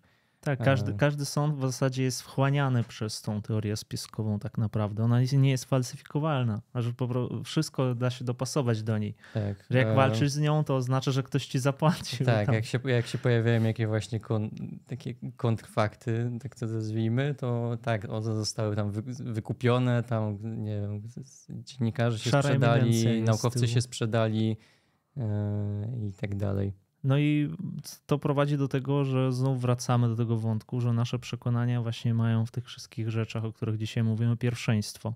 A skoro mamy pierwszeństwo, y, skoro przekonania mają pierwszeństwo, no to y, z czasem dorabiamy do nich uzasadnienie i nasza błyskotliwość umysłu będzie polegała na, na tym, że będziemy mogli operować tym całym systemem tych Mhm. alternatywnych faktów w tej rzeczywistości, bo tak naprawdę to, to, to, co się dzieje teraz w Rosji, to jest przecież to jest racjonalne. To jest racjonalne w ich systemie racjonalności. Mhm. Ich, dla nich to tak, jest... Tak, mi się to właśnie zawsze podoba, że tak. e, że po prostu, że w Rosji jest po prostu inny model e, tej, e, tej cywilizacji. cywilizacji. tak. I oni tak. mają jakby swoją cywilizacyjną prawdę, podług niej działają, więc tutaj nie można nic powiedzieć.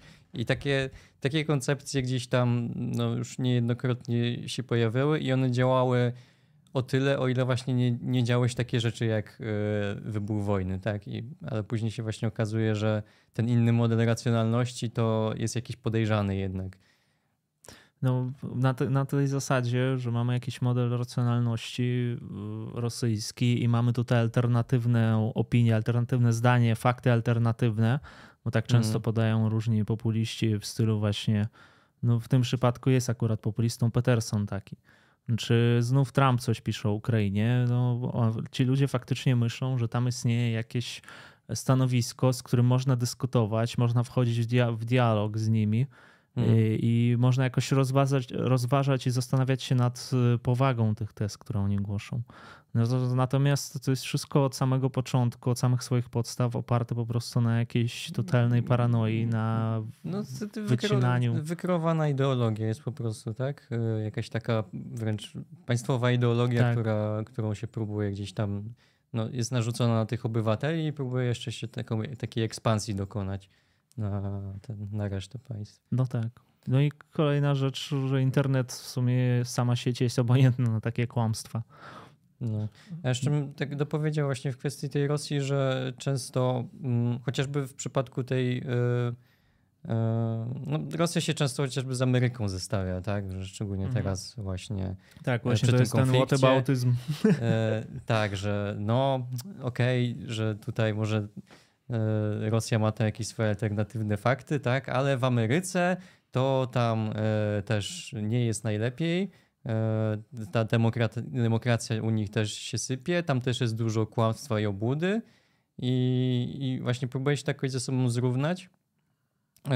Przy czym no, to jest bez sensu totalnie, no bo to nawet jeżeli, co, nawet jeżeli wiesz, tam coś, coś tym jest, że w tej krytyce, że okej, okay, że gdzieś tam indziej też jest powiedzmy źle, no to, to są jakby kompletnie dwie różne rzeczy, no bo mamy reżim taki wręcz totalitarny praktycznie z jednej strony, czy jakiś taki fasadowo-demokratyczny, a z drugiej powiedzmy demokrację, która no, przeżywa kryzys. Tak? No jest na miastkę demokracji, ona mm. żyje w telewizji ta demokracja tak. i nie, nie, więcej nigdzie chyba tam nie żyje, przynajmniej tak się mówi, ale oni nawet ostatnio chyba unikają tego słowa to jest ciekawe, że na Amerykę to jest raz, a że ostatnio też zaczęli tworzyć kolejne fakty alternatywne co do Europy.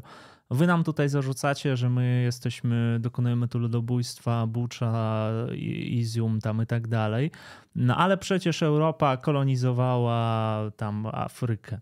A przecież Europa była największym kolonizatorem mhm. i tu anglosaksi e, ten Indię kolonizowali i do dzisiaj to wszystko zostało i teraz oni robią to tak. samo. To jest, oni takie, na zrobić... zasadzie, to jest takie na zasadzie, że e, wy mieliście czas e, sobie na tym zyskać, to teraz my chcemy. Tak, ale też, że wy teraz kolonizujecie Ukrainę, a my tutaj pomagamy Ukrainie. To jest raz. Dwa, że chcecie kolonizować Rosję teraz, bo mamy, mamy to surowce i znów ta paranoja jest jeszcze mhm. bardziej nakręcana i kolejne warstwy po prostu tego mhm. powstają. Mhm. Tak, no i z kolei taką, taką rzeczą jest tutaj, o której też może trochę powiedzieliśmy, to jest właśnie ta cała ta dezinformacja, tak, te farmy troli, które jeszcze tak parę lat temu to było jeszcze takie, że w sumie nie było wiadomo, czy te farmy troli faktycznie istnieją, czy to ludzie sami z Ludzie nie wierzyli, że to istnieje. Tak, to było, bo to było bardzo abstrakcyjne, no jakby to, no to był taki mem trochę w zasadzie, że no tam pewnie jakieś farmy troli gdzieś tam na, na jakimś końcu świata są, a później zaczęły wychodzić dowody, że faktycznie tak jest. Przy czym ja, ja nawet na przykład tego nie zanotowałem jakoś tak, mhm. gdzieś, mi, gdzieś mi to przeszło obok. I ostatnio dopiero jak się tym zainteresowałem, no to już tam są po prostu konkretne lokalizacje podawane, liczby i tak dalej. Konkretne, konkretne dane statystyczne co do tego, ile, jakie, gdzie są te farmy troli, w jakiej ilości, ile generują y, tego zamieszania. Y, więc y, no właśnie znowuż tym elementem postprawdy będzie właśnie taki, taki szum informacyjny, który jest generowany celowo, tak? Już nawet nie chodzi o to, że że po prostu, że nawet nie chodzi o to, że każdy z nas teraz w internecie jest tym, tym medium też, nie, też jest tym przekaźnikiem, że każdy, każdy produkuje praktycznie treść, ale że one też są generowane w jakiś sposób i jesteśmy w takim konflikcie, teraz mam znowu przykłady, przykład y, Twittera, że gdzie jest granica między wolnością słowa, a między tym, żeby jednak e, odsiewać te fake newsy i, i tak dalej, nie? I no, no i właśnie, nie? Bo same fakty, one często są, same fakty często nic nie mówią, one zawsze są poddawane jakiejś interpretacji. No i w tym momencie nie są ciekawe. Nie, nie da, się, nie da się też tak prezentować uwagi. tych faktów, żeby one były pozbawione jakichś takich y, różnych naleciałości. I tutaj można zawsze poszukiwać, poszukiwać tej granicy, czy to już jest propaganda, czy to już jest jakieś ideologizacja, nie wiem, cokolwiek. Nie? Tak. Co, co, co my tak naprawdę mamy odfiltrowywać w tym internecie, bo no, nie da się ukryć, że tutaj jakieś nasze osobiste kompetencje no, nie wystarczą do tego, że jednak potrzebne są rozwiązania systemowe. Tutaj znowu fakt, że e, social media no, to są prywatne jakieś korporacje, tak? To znowu wzbudza jakieś kontrowersje, że jak to korporacje będą nam teraz dyktować, co ja mogę mówić, co ja mogę publikować, co ja mam myśleć. No ale z, a z mamy... drugiej strony, no co, a to państwo ma mi mówić? To ja nie mogę po swoje... Jakby to mhm. jest tyle takich warstw, takiego... Wszystko można sprowadzić w zasadzie do absurdu, tak? Czy nie można wyznaczyć jakiejś granicy, na którą by się wszyscy zgodzili. I tu jest też taki zasadniczy, zasadniczy problem, bo ile wcześniej mieliśmy tylko te tradycyjne media, no to było też łatwo wyznaczyć mm, takiego winnego, kiedy na przykład podadzą jakieś fałszywe informacje, no to powiedzmy tacy tradycyjni dziennikarze jakąś, jakieś tam konsekwencje jeszcze tego pod, podnoszą, tak? A kiedy my sobie po prostu wymieniamy informacje w social mediach, które dużo lepiej się mogą klikać, no to jakby no też nie chcemy żyć z drugiej strony w taki, takim społeczeństwie, nie będą nas sadzać do więzienia, bo udostępnimy, nie wiem, fałszywą informację albo coś w tym stylu, nie? Czy mhm. będziemy jakieś e, kary wielkie płacić, no ale jakieś konsekwencje tego wszystkiego powinny być. Mm, no tylko właśnie, kto, kto miałby to ustalać, nie? No mamy teraz y, akurat y, przeciwny przykład z to, co się dzieje z Twitterem. Przecież to poszło w taką stronę, że Musk zaczął odbanowywać tych ludzi. Z Trumpa odbanował, Kanye Westa odbanował, zaprasza ich z powrotem, zwolnił tam cały dział cenzury, w ogóle wziął samych facetów do pracy, tam praktycznie kobiet nie zostało, jakieś takie zdjęcia, teraz no dużo dużo się mówi o tym, natomiast... Pytanie, czy to faktycznie to... było, czy po prostu widziałeś takie zdjęcia? No, Bo tak, no. samo, tak samo e, na przykład mhm. jak e, przejął tego Twittera, to były takie informacje, że no tam E, Twitter przez niego upada, że tam straty ponosi i tak dalej, jakby no jakby to już było dużo wcześniej, tak, a jakby przez to, że on zaczął rządzić, temu się to wszystko przypisuje i to jest takie właśnie mieszanie tych. E, a to już co innego, tak, to już co innego to, co mówisz, ale e, ja, ja tylko mówię o tym, że on jakby chce zluzować cenzurę, on mówi to dochodzi do absurdów, że tak, mm. że mhm. wolność słowa musi być, bo to jest, wolność słowa to jest demokracja, więc uwolnimy ptaka, tak, jak on tam napisał w swoim pierwszym tweetie po wykupieniu. No i wolnił tego ptaka i dalej zobaczymy, jak to się skończy, bo teraz y, będzie, no, że, że co, altrajtowcy muszą wrócić tam mm. prawica. Tak. tak, musi być równowaga, musi być porówno lewicy i prawicy. Z tego, co ostatnio można zaobserwować, to chyba jest trumpistą.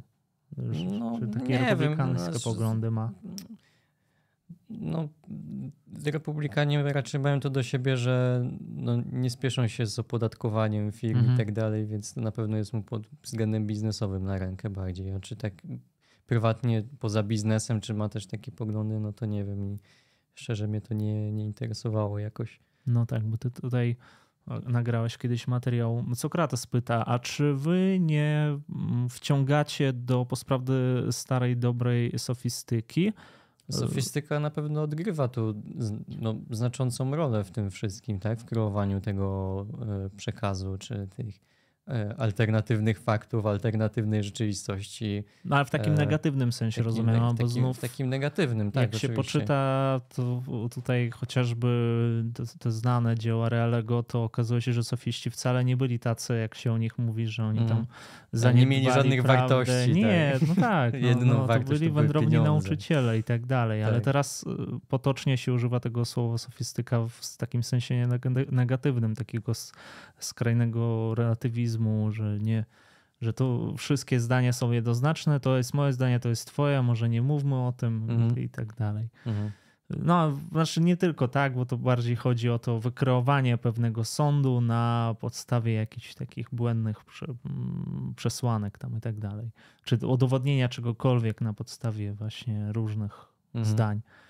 No. A co tam jeszcze było? Znaczy ja, ja bym cię może tak chciał mhm. trochę z innej beczki zapytać, bo e, mm, chociażby w tej książce, którą e, pokazywałeś, tam, tam był też taki krótki rozdział o postmodernizmie i domyślam się, że mogło cię tam trochę zirytować jakby ta e, postawa tego autora, gdzie on tam w zasadzie jakby no, coś tam powiedział, parę słów o tym postmodernizmie, no ale efekt tego jest taki, że właśnie przez, tak w sumie to wynikało z tego, że, pos, że przez postmodernizm mamy teraz postprawdę. Tak, tak, tak, tak. Znaczy, nie wiem, czy chcesz mnie sprowokować, czy co? tak, chcę cię sprowokować. E, znaczy, to jest takie rzecz standardowa, że, że mamy tam rozdział tak o postmodernizmie. Mówimy, oczywiście jeszcze raz pokażę, bo tutaj widzę, że niektórzy wchodzą, wychodzą to się czyta Ma Matew, tak? Me Matthew Dancona. Matthew Dancona, taki autor tej, tej właśnie książki wydanej w 18 roku. Yy, znaczy w 17 przetłumaczonej w 18 na polski. No i, i, co on właściwie mówi, że tam prawda jest wynikiem postmodernizmu, bo mamy Francuzów, którzy wszystko relatywizują. I Gortiego. I, i Rortiego, tak, no bo to skądś on jest, to jest Anglik, więc Rorty gdzieś tam też, też się zna. No ale widać, że to jest takie trochę na zasadzie, no bo ten postmodernizm, e, tam byli tacy myśliciele, oni coś tam wymyślili. W sumie ja nie powiem, jak to wszystko ze sobą się łączy, ale to na pewno z tego wynika, bo relatywizmy to jest prowadzenie całego mhm. jakby intelektualnego nurtu, o ile w ogóle był jakikolwiek nurt postmodernizmu, bo jak wiemy, nikt z nich się nie identyfikował jako postmodernista. Rorty na przykład siebie specjalnie nazywał postmodernistą, żeby powkurzać niektórych. Mm, tam już nie mówiąc o innych, e, ale na takiej zasadzie on mówi, że to jest wynikiem jakby. Mhm. Natomiast nie podaje tam żadnych argumentów i tak dalej. A co jest ciekawe, powołuje się na książkę Scrutona e, o tych, jak tam podżygacze, ktoś tam, no jest taka słynna, mhm. słynna no, praca, którą, którą też E, nieraz było to krytykowane przez innych. E, to jest raz, a dwa, że w innym miejscu pisze o tym przemyśle tytoniowym, e, że postprawda, to, że, że tezy postprawdziwe były ogłoszone w momencie, kiedy próbowano jakieś tam restrykcje wprowadzić na tytoń, na mhm. produkcję no i tak, to mi się taki, przypomniał taki... skrót, on akurat, na którego on się powołuje. No tak. ale dobra, tutaj Takie po prostu też yy, można podpiąć to w zasadzie pod to wszystko, że próbuje się jakieś badania, no bo badania można nieraz przeprowadzić kilka razy, tam trochę, trochę tutaj coś poprzestawiać, żeby ci w końcu wyszedł taki wynik, jaki chcesz. Później przedstawiasz to opinii publicznej, aha, papierosy nie są takie szkodliwe, możecie palić, nie? I, e, tak, natomiast e, no wiadomo, że nie można tego tak sprowadzać, że aha, postmodernizm to relatywizm, relatywizm to postprawda i dziękuję. Natomiast e, ja myślę, że mimo wszystko te gdzieś tam obawy, czy jakieś takie luźne połączenia, no one też nie są bezpodstawne, no bo... No, jakby, On tam no tak, no stawia przecież... relatywizm i pluralizm, a tak jakby... Bo jakby oczywiście, no tak, jak to będziemy wszystko upraszczać, no bo to mhm. by trzeba było osobnego streama zrobić, no gdzieś tam ta podejrzliwość wobec tej metanarracji, tak, wobec e, właśnie przedstawiania, wobec prawdy samej też mamy tych e, różnych to się mówiło mistrzów podejrzliwości, czy y, jak się to określało? No tak, tak, mówiło tak. się o takich. E... Freud, Marx y, i ten i Nietzsche. No, że generalnie jakby tutaj w głównej mierze chodziło o to, żeby pokazać, że za tym, co nam się prezentuje jako prawda obiektywna, że tam się coś kryje, tak jakieś, mhm. e, jakieś nie wiem, relacje władzy, czy jakieś e, jakieś. Um, Boże, zapomniałem słowa. Um, znaczy jakieś tam spychanie na margines jakiejś e, mniejszości, czy tutaj uciszanie jakichś głosów, że że ta prawda właśnie w pewien sposób, mm, taki przykład jest, że no prawda za czasów Hezjoda, to co było uznawane mhm. za prawdę w czasach Hezjoda, za czasów postplatońskich już było czymś całkiem innym, tak? I ten sam sąd on mógł być w różnych czasach, czy w czasach już po oświeceniu na przykład jakby całkiem inaczej się to rozumiało i to bardziej mm, gdzieś tu o to chodziło, żeby pokazać też, e, że ta prawda jest inaczej rozumiana, a nie to, że mamy się, nie wiem, pozbywać w ogóle prawdy, chociaż na przykład, no nie wiem, taki Rorty, no to wydaje mi się, że no on mówił coś takiego, że nam w zasadzie pojęcie prawdy nie jest za bardzo potrzebne do tego, żebyśmy jakoś dobrze funkcjonowali w społeczeństwie, ale wydaje mi się, że u niego był taki dość zdrowy optymizm i założenie co do tego, co do samej demokracji, że my jesteś, że my, czy może nawet do natury ludzkiej w pewnym sensie, że my sami z siebie będziemy chcieli e, dobrze, tak, że mhm. tutaj nikt nie będzie tego, czy nawet jak będzie ktoś to wykorzystywał przeciwko nam, czy przeciwko społeczeństwu i tak dalej, no to że to dobro zwycięży ostatecznie, tak? Że no, u niego tam też była kwestia wrażliwości na takie rzeczy i też literaturę i pewne recepty mhm. na, te, na to tak, wszystko. Natomiast, natomiast e, on, on też napisał tekst, e, który e, w którym próbował uzasadnić, pokazać, że ten relatywizm tak naprawdę nikt nie może być i chyba nie ma takich ludzi, którzy są absolutnymi relatywistami w każdej rzeczy. No, bo, to, bo to Zawsze się, ten relatywizm tak. może być na poziomie gdzieś moralnym, pojawiać mhm. się tak jak kiedyś powiedziałem na jednym z pierwszych streamów z tobą, że tam w jednej sytuacji to, co jest złe, to może być dobre i tak dalej. Tam jasne relatywisto. Jasne relatywisto, tak. I, I, mi się to akurat przypomniało teraz. No nie ma absolutnych relatywistów, tak samo jak nie, nie ktoś nie może nie, nie, to też jest, nie możemy To też jest takiego... relatywistyczne, że nie ma absolutnych relatywistów. No, no tak. Właśnie i tutaj tkwi całe to też zagrożenie w pewnym sensie, no bo jeżeli nie jesteśmy w stanie postawić no niektórzy powiedzą, że nie jesteśmy w stanie postawić granicy, że okej, okay, że, że mamy tutaj różne sytuacje i tak dalej, no to w sumie jakby można takie zamieszanie stworzyć, że w sumie.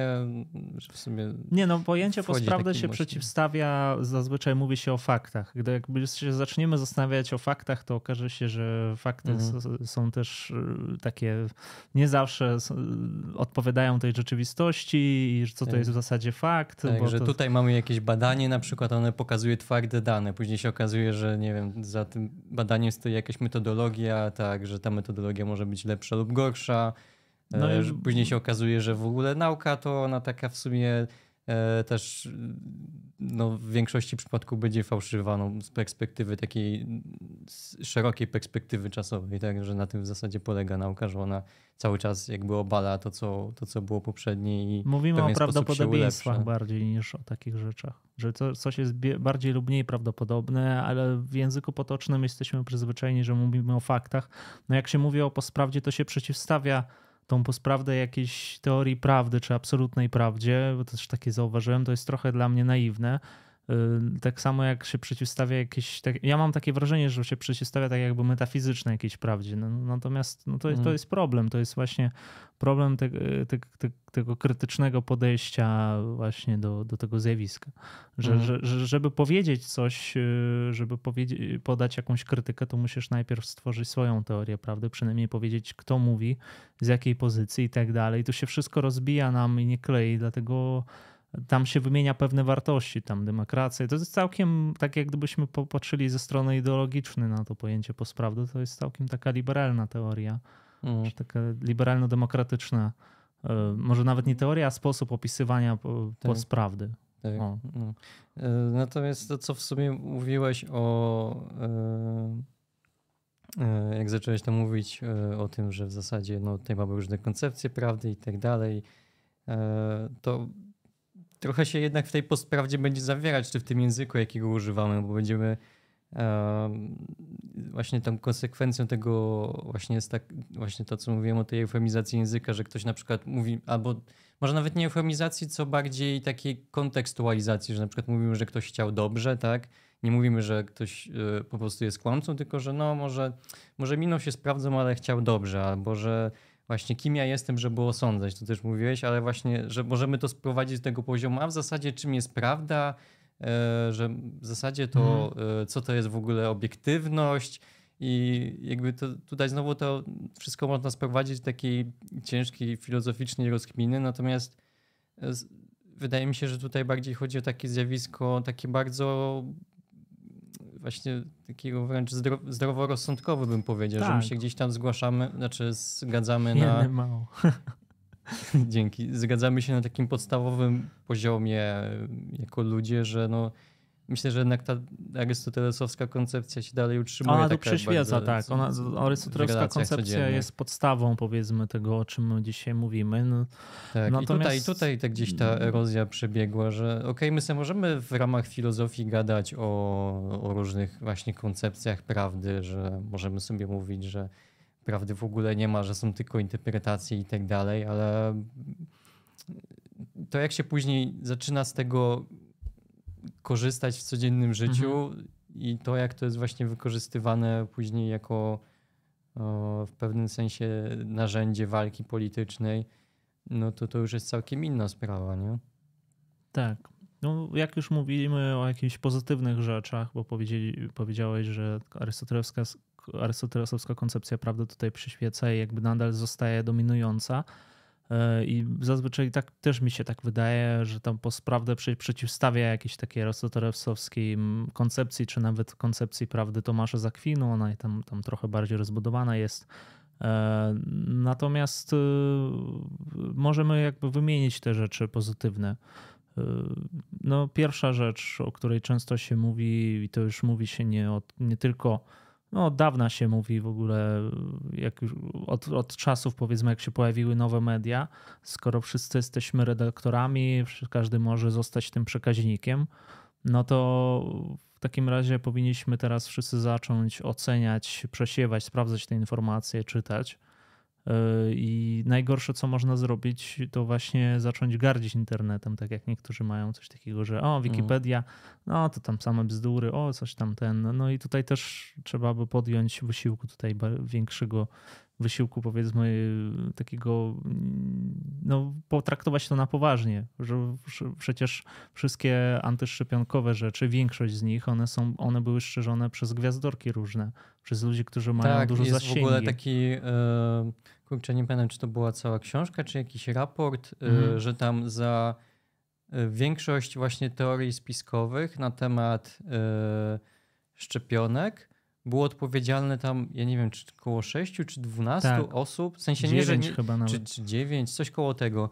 Tylko, że to nie chodziło o to, że oni to wymyślili, tylko, że oni byli tymi właśnie głównymi przekaźnikami, które sprawiły, że, tak. że to się rozniosło. I że tak naprawdę. I nie przeglądałem wszystkich osób, ale one często właśnie były związane. To były jakieś takie osoby typu E, jakaś tam medycyna alternatywna, mhm. takimi rzeczami się zajmowały, że to nie były jakieś, nawet nie byli tacy stricte celebryci jacyś, czy, czy coś w tym stylu, tylko właśnie tacy mm, alternatywni ludzie. Słowo alternatywne dzisiaj nie ma pozytywnego wydźwięku, no nie, nie na tym streamie. Nie. Mm. Ale bo, mówiłeś też o tej powadze, no i tak w sumie nawiązu, nawiązując do tego ostatniego streama o postironii, czyli tutaj mhm. takim lekarstwem byłoby na to, żeby jednak mniej tej ironii było, tak? I przejść do tego stanowiska bardziej postironicznego. Znaczy my ironii możemy używać, bo to chodzi o to, żeby to połączyć. Bo znów jakby w takiej walce znaczy, intelektualnej... Chodzi mi, chodzi mi o taki, taki ironiczny wręcz. Tak, to się e, pojawia. Znaczy cynicz, i... taką cyniczną ironię bardziej. Tak? Że, tak, tak. Nie wiem, wchodzimy w komentarze i tam, nie wiem, ciśniemy bekę z ludzi po prostu zamiast w ogóle się odnosić do, e, do meritum. Mhm. No dobra, następna cecha e, pozytywnych rozwiązań, tak jak sobie tutaj napisałem, no to było, było ocenianie źródeł medialnych według kryteriów wiarygodności. E, no i tutaj jest na przykład proponowane to, żeby na, pojawiła się specjalna jakaś czarna lista stron i one by się wyświetlały na przykład ci w przeglądarce, że uwaga, tak jak niektóre strony się wyświetlają, że tu. Tak, że tam nie mają zabezpieczeń jakieś, tak. albo właśnie no, jakieś oszustwo tam jest, no, no tak. to musiało być z informacjami coś takiego. Tylko, że właśnie o ile jesteśmy w stanie stwierdzić dość łatwo, że coś ma, nie wiem, tam jakiegoś Trojana, Kilogera, czy jakiś tam inny, czy nie ma zabezpieczeń na przykład e, na tej stronie, no to stwierdzenie, że ta strona podaje fałszywe informacje, to już jest jakieś takie. To już jest kategoria oceniająca, tak? A no to, to jest a to, a to, że, Tak, tak, że to może być w pewien sposób e, arbitralnie nadany, nie? Jeżeli, jeżeli tutaj nie ustali się jasnych warunków tego, w jaki sposób to miałby być przydzielany taki order. I żebyśmy przy okazji nie zniszczyli demokracji. Tak, a z drugiej strony, wiesz, dla niektórych ludzi takie ostrzeżenie będzie stwierdzeniem, aha, to są strony, z którymi prawdopodobnie się zgodzę, bo tutaj teraz e, globaliści e, próbują wyciszyć głosy rozsądku. O, kocham coś takiego, tak. E, no i następna rzecz to już wynika z tej pierwszej. Algorytmy mogłyby sprawdzać pod kątem wyraźnie sceptycznych komentarzy niektóre wpisy na przykład mhm. E, który nagromadzenie sugeruje plotkę w tych komentarzach lub jawne fałszerstwo. Mhm. Ja myślę, że też przy okazji tego jakby taką ważną rzeczą jest to, że e, no, tych źródeł często po prostu nie ma, tak? Że no okej, okay, no dobra, jak piszemy, nie wiem, komentarz y, pod postem znajomego na internecie gdzieś, no to to jest trochę inna sprawa, ale w momencie, kiedy nawet wchodzisz na strony e, informacyjne, tak, mhm. i są jakieś artykuły i tam często nie ma w ogóle źródła, albo jest tylko takie bardzo ogólne, że tam źródło, jakaś tam strona.pl i se szukaj, nie?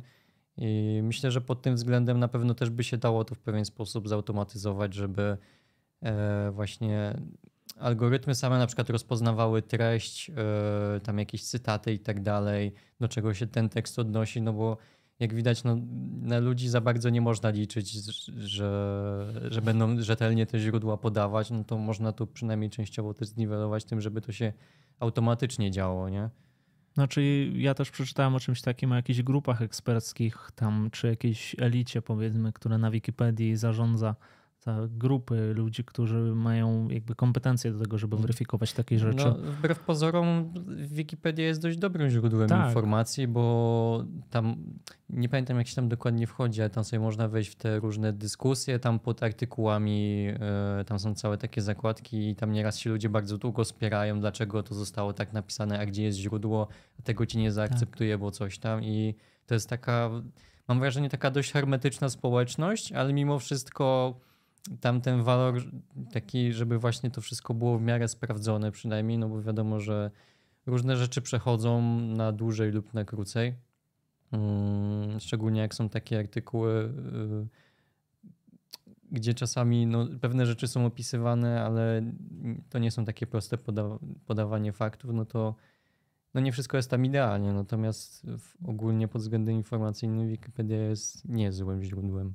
No oczywiście, że ja najbardziej lubię, jak w tych dyskusjach na Wikipedii pojawia się taki zarzut, że ale to nie jest w ogóle, to nie jest nikt, to, on nie jest znany, to jest koleś, który nagrywa tylko filmiki na YouTube. Widzieliście w tak. ogóle jego prace naukowe, po co chcecie o nim artykuł zrobić? Tak, albo... Podajcie źródła naukowe i to, i to mi się mm, podoba. Tak, albo y, na przykład też często każą przeredagować, żeby tam się pozbyć wszystkich takich oceniających czy wartościujących zwrotów, tego o, typu rzeczy. No tak. to jest akurat to jest akurat ciekawe. No. A, no dobra, to, to kolejna rzecz. W odpowiedzi na postprawdę trzeba wystosować o oczywistości, e, oczywiste fakty. Postprawda to jednak przede wszystkim zjawisko emocjonalne, stąd wynika, że kontratak musi być tyleż inteligentny emocjonalnie, ile, e, rygorys, e, ile tutaj źle sobie napisałem, rygorystycznie racjonalny tyle samo. No, to chodzi o to, że odpowiedzią na postprawdę w takich dyskusjach nie, nie mogą być same suche fakty. Niestety nie chodzi o to, żeby koloryzować czy naiwnie jakoś tam upiększać je, mhm. tylko to, żeby to było połączone właśnie z tym faktem. Jakaś taka no, otoczka tego faktu, no, sama interpretacja. Tutaj mhm. to, to, to już wymaga trochę umiejętności. Tak trochę no, wgłębienia no, się w temat. Właśnie tutaj to jest też takie y, wyzwanie pod tym względem, no bo e, wiesz, podawać sobie podawać sobie jakieś, e, rzucać takimi postprawdami jest łatwo, no bo możesz to z, w zasadzie z głowy zrobić, tak? I, I czy się tylko skupiasz się tylko na jednym składniku, tak naprawdę, na, tej, e, na tym, jak to, jak to przekazać, żeby to zadziałało u ludzi, nie? żeby ich emocjonalnie poruszyło. A w momencie, jak chcesz być yy, właśnie tak intelektualnie uczciwy, no to z jednej strony właśnie musisz i robić to, to i jeszcze do tego dołożyć to, żeby tam były właśnie były dobre źródła, żeby to było wszystko sprawdzone w miarę możliwości i tak dalej. Yy, to jest tak samo zresztą jak z, yy, z takimi filmikami, komentary, gdzie właśnie, nie wiem, puszczasz sobie filmik Petersona na przykład i później każdą wypowiedź po kolei analizujesz, że on na przykład gada głupoty o postmodernizmie albo o tym, o weganizmie, nie? I mm, nie wiem, jest taki na przykład e, niedawno Everyday Hero wypuścił właśnie taki mhm. materiał analizujący te kwestie weganizmu Petersona. No i tam, żeby jedno zdanie przeanalizować, to trzeba powiedzieć 10 zdań, tak? I jeszcze przytoczyć jakiś, jakiś artykuł, jakieś badanie. Więc yy, rzucanie wypowiedziami jest bardzo łatwe, natomiast to, żeby je później prostować i żeby przedstawić coś tak, jak się rzeczy mają. Czy tak jak ty żeby, kiedyś robiłeś na Wojnę Idei o tym. Tak, czy żeby chociaż się zbliżyć do, do, do, do tej prawdy, tak, no to wymaga to dużo więcej pracy i to jest dlatego to sa, sam fakt, że my będziemy właśnie szukać źródeł, czy coś poprawiać, czy y, właśnie kontrować w ten sposób, to nie wystarczy, bo tutaj trzeba to już, to musi być jakoś ograniczone już, żeby to w ogóle nie powstawało, tak? Bo inaczej no, siły są nieproporcjonalne, że tak powiem. Znaczy, ma, mamy tutaj fajny przykład naszego tutaj mentora internetowego, znaczy w dobrym sensie Krzysztofa Maja, który jest, mówi różne rzeczy i robi to w taki sposób, ma ten walor emocjonalny bardzo, bardzo mocny. Moc, mocno opanowany, ale też przekazuje pewne prawdy, bym powiedział, czy pewne no, Y, tutaj stanowiska, które wydają się być zdroworozsądkowe, tam i racjonalne i tak dalej. Mhm. I ten walor emocjonalny jest bardzo przemawiający i tutaj może konkurować z wielu takimi właśnie chłopsko-rozumowymi komentarzami, co zresztą czasami tam się dzieje, tam się mhm. internet burzy, ale to robi w świetny sposób, przekazuje to i faktycznie to oddziałuje. Ten, to, to, to jest o to, to, to, to, wydaje mi się, że to jest o to też chodzi. Mhm. Żeby zarówno też to było i racjonalne, i emocjonalne w jednym komunikacie. Musimy się zacząć bardziej emocjonować, Filip. tak, tak, I tak. Ten, jesteśmy i, zbyt, i, i wrzucić, zbyt spokojni. Nie, zap, nie, zapomnieć wrzucić przynajmniej 10 źródeł pod tym streamem. A to zrobimy, znajdziemy. tak. No i jeszcze ostatnia taka rzecz, i to jest zresztą związane z tym wszystkim, o czym mówiłem wcześniej. Jest tak, jeśli mamy uzgodnić ten imperatyw emocjonalny, racjonalny, to też y, trzeba wydać y, jakieś oświadczenie, y, jakiś podcast zrobić. Jeśli rzeczywiście chcemy walczyć z czymś, to musimy używać tych samych środków dominujące kultury. No. Jeśli chcemy wygrać tą walkę, bo tu już w kategoriach walki mówię, mhm. no to niestety to niestety, no po prostu trzeba, trzeba wchodzić w tą kulturę głębiej i, i działać te, na tej płaszczyźnie. Mhm. Tak. Znaczy tutaj można by się już wspierać, czy faktycznie tak jest, no bo yy, właśnie pytanie, czy wygrasz, wiesz, yy, czy można wygrać walkę na cudzych yy, warunkach, nie? I szczecie zbędnym nagrajcie, a nie live'a róbcie. Nie, Ale jest, nie jest zbędny. Nie jest zbędny. My, My odpowiadamy na to, co było na czacie. Widzimy czat, e, zaglądamy tam i na pewno jeszcze zaraz wrócimy do tego, sobie przewiniemy na pewno ten czat i poodpowiadamy e, tak, co tak, tam, tak. na to, co tam się dzieje. A zresztą czat jest nie tylko dla nas, ale też dla was, żebyście między sobą też wymieniali jakieś, e, jakieś myśli, tak? Hmm. A czym było?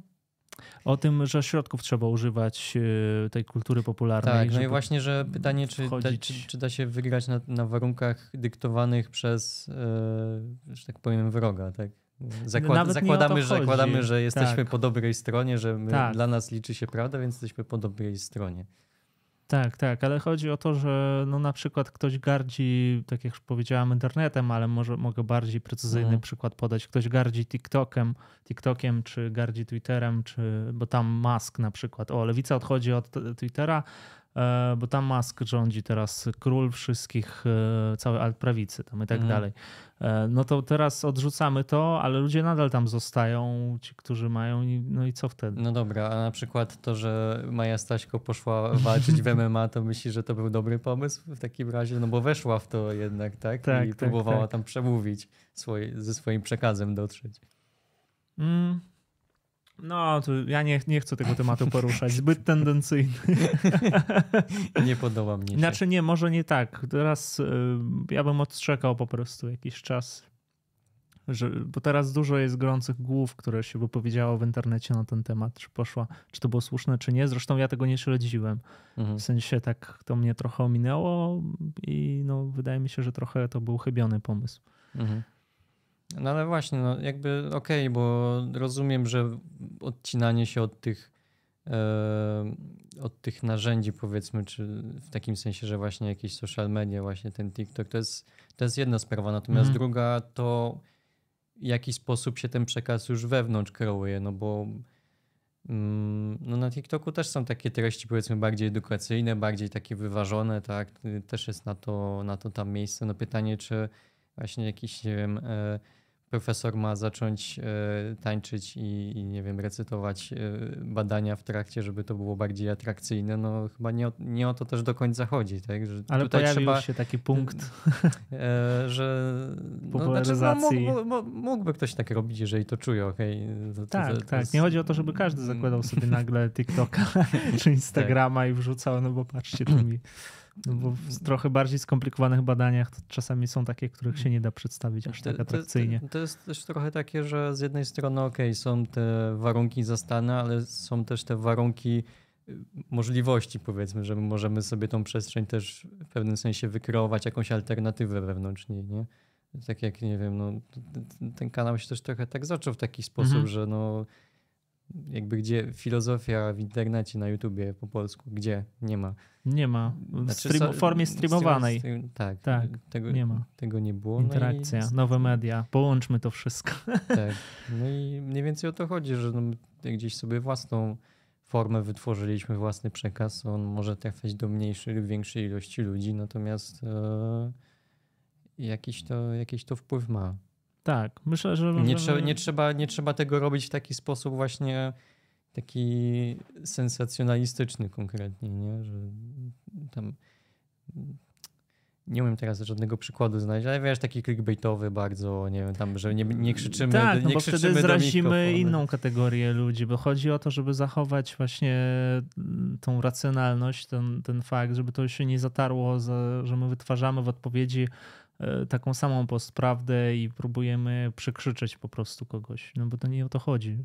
Mm, Bo też po- spodobało mi się takie zdanie z tej książki, e, że to, co orzekamy, musi trafić y, do głowy i do serca. Tak.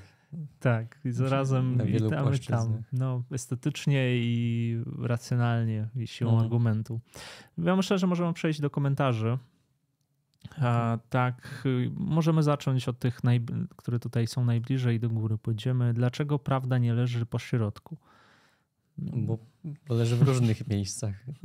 Gdyby leżała zawsze po środku, to by było to bardzo proste, tak? Nie, nie byłoby sporów żadnych, bo moglibyśmy po prostu za każdym razem wytworzyć dwa skrajne stanowiska i, i wyznaczyć środek i sprawa załatwiona.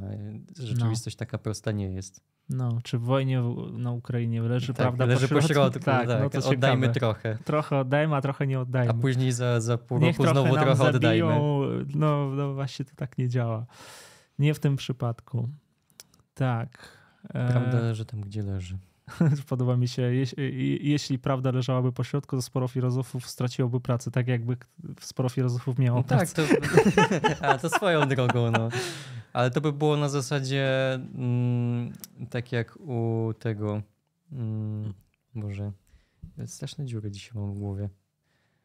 Um, u, u Wittgensteina, że w zasadzie filozofia może się już zakończyć, tylko jest analiza języka. Mhm. Tutaj też mogłoby być tylko analiza właśnie jakichś konkretnych jakichś konkretnych e, rzeczy. To z, ma, mamy już taki powiedzmy schemat i tylko będziemy go przykładać teraz. I to będzie praca filozofów. Nie? No, no, no nie.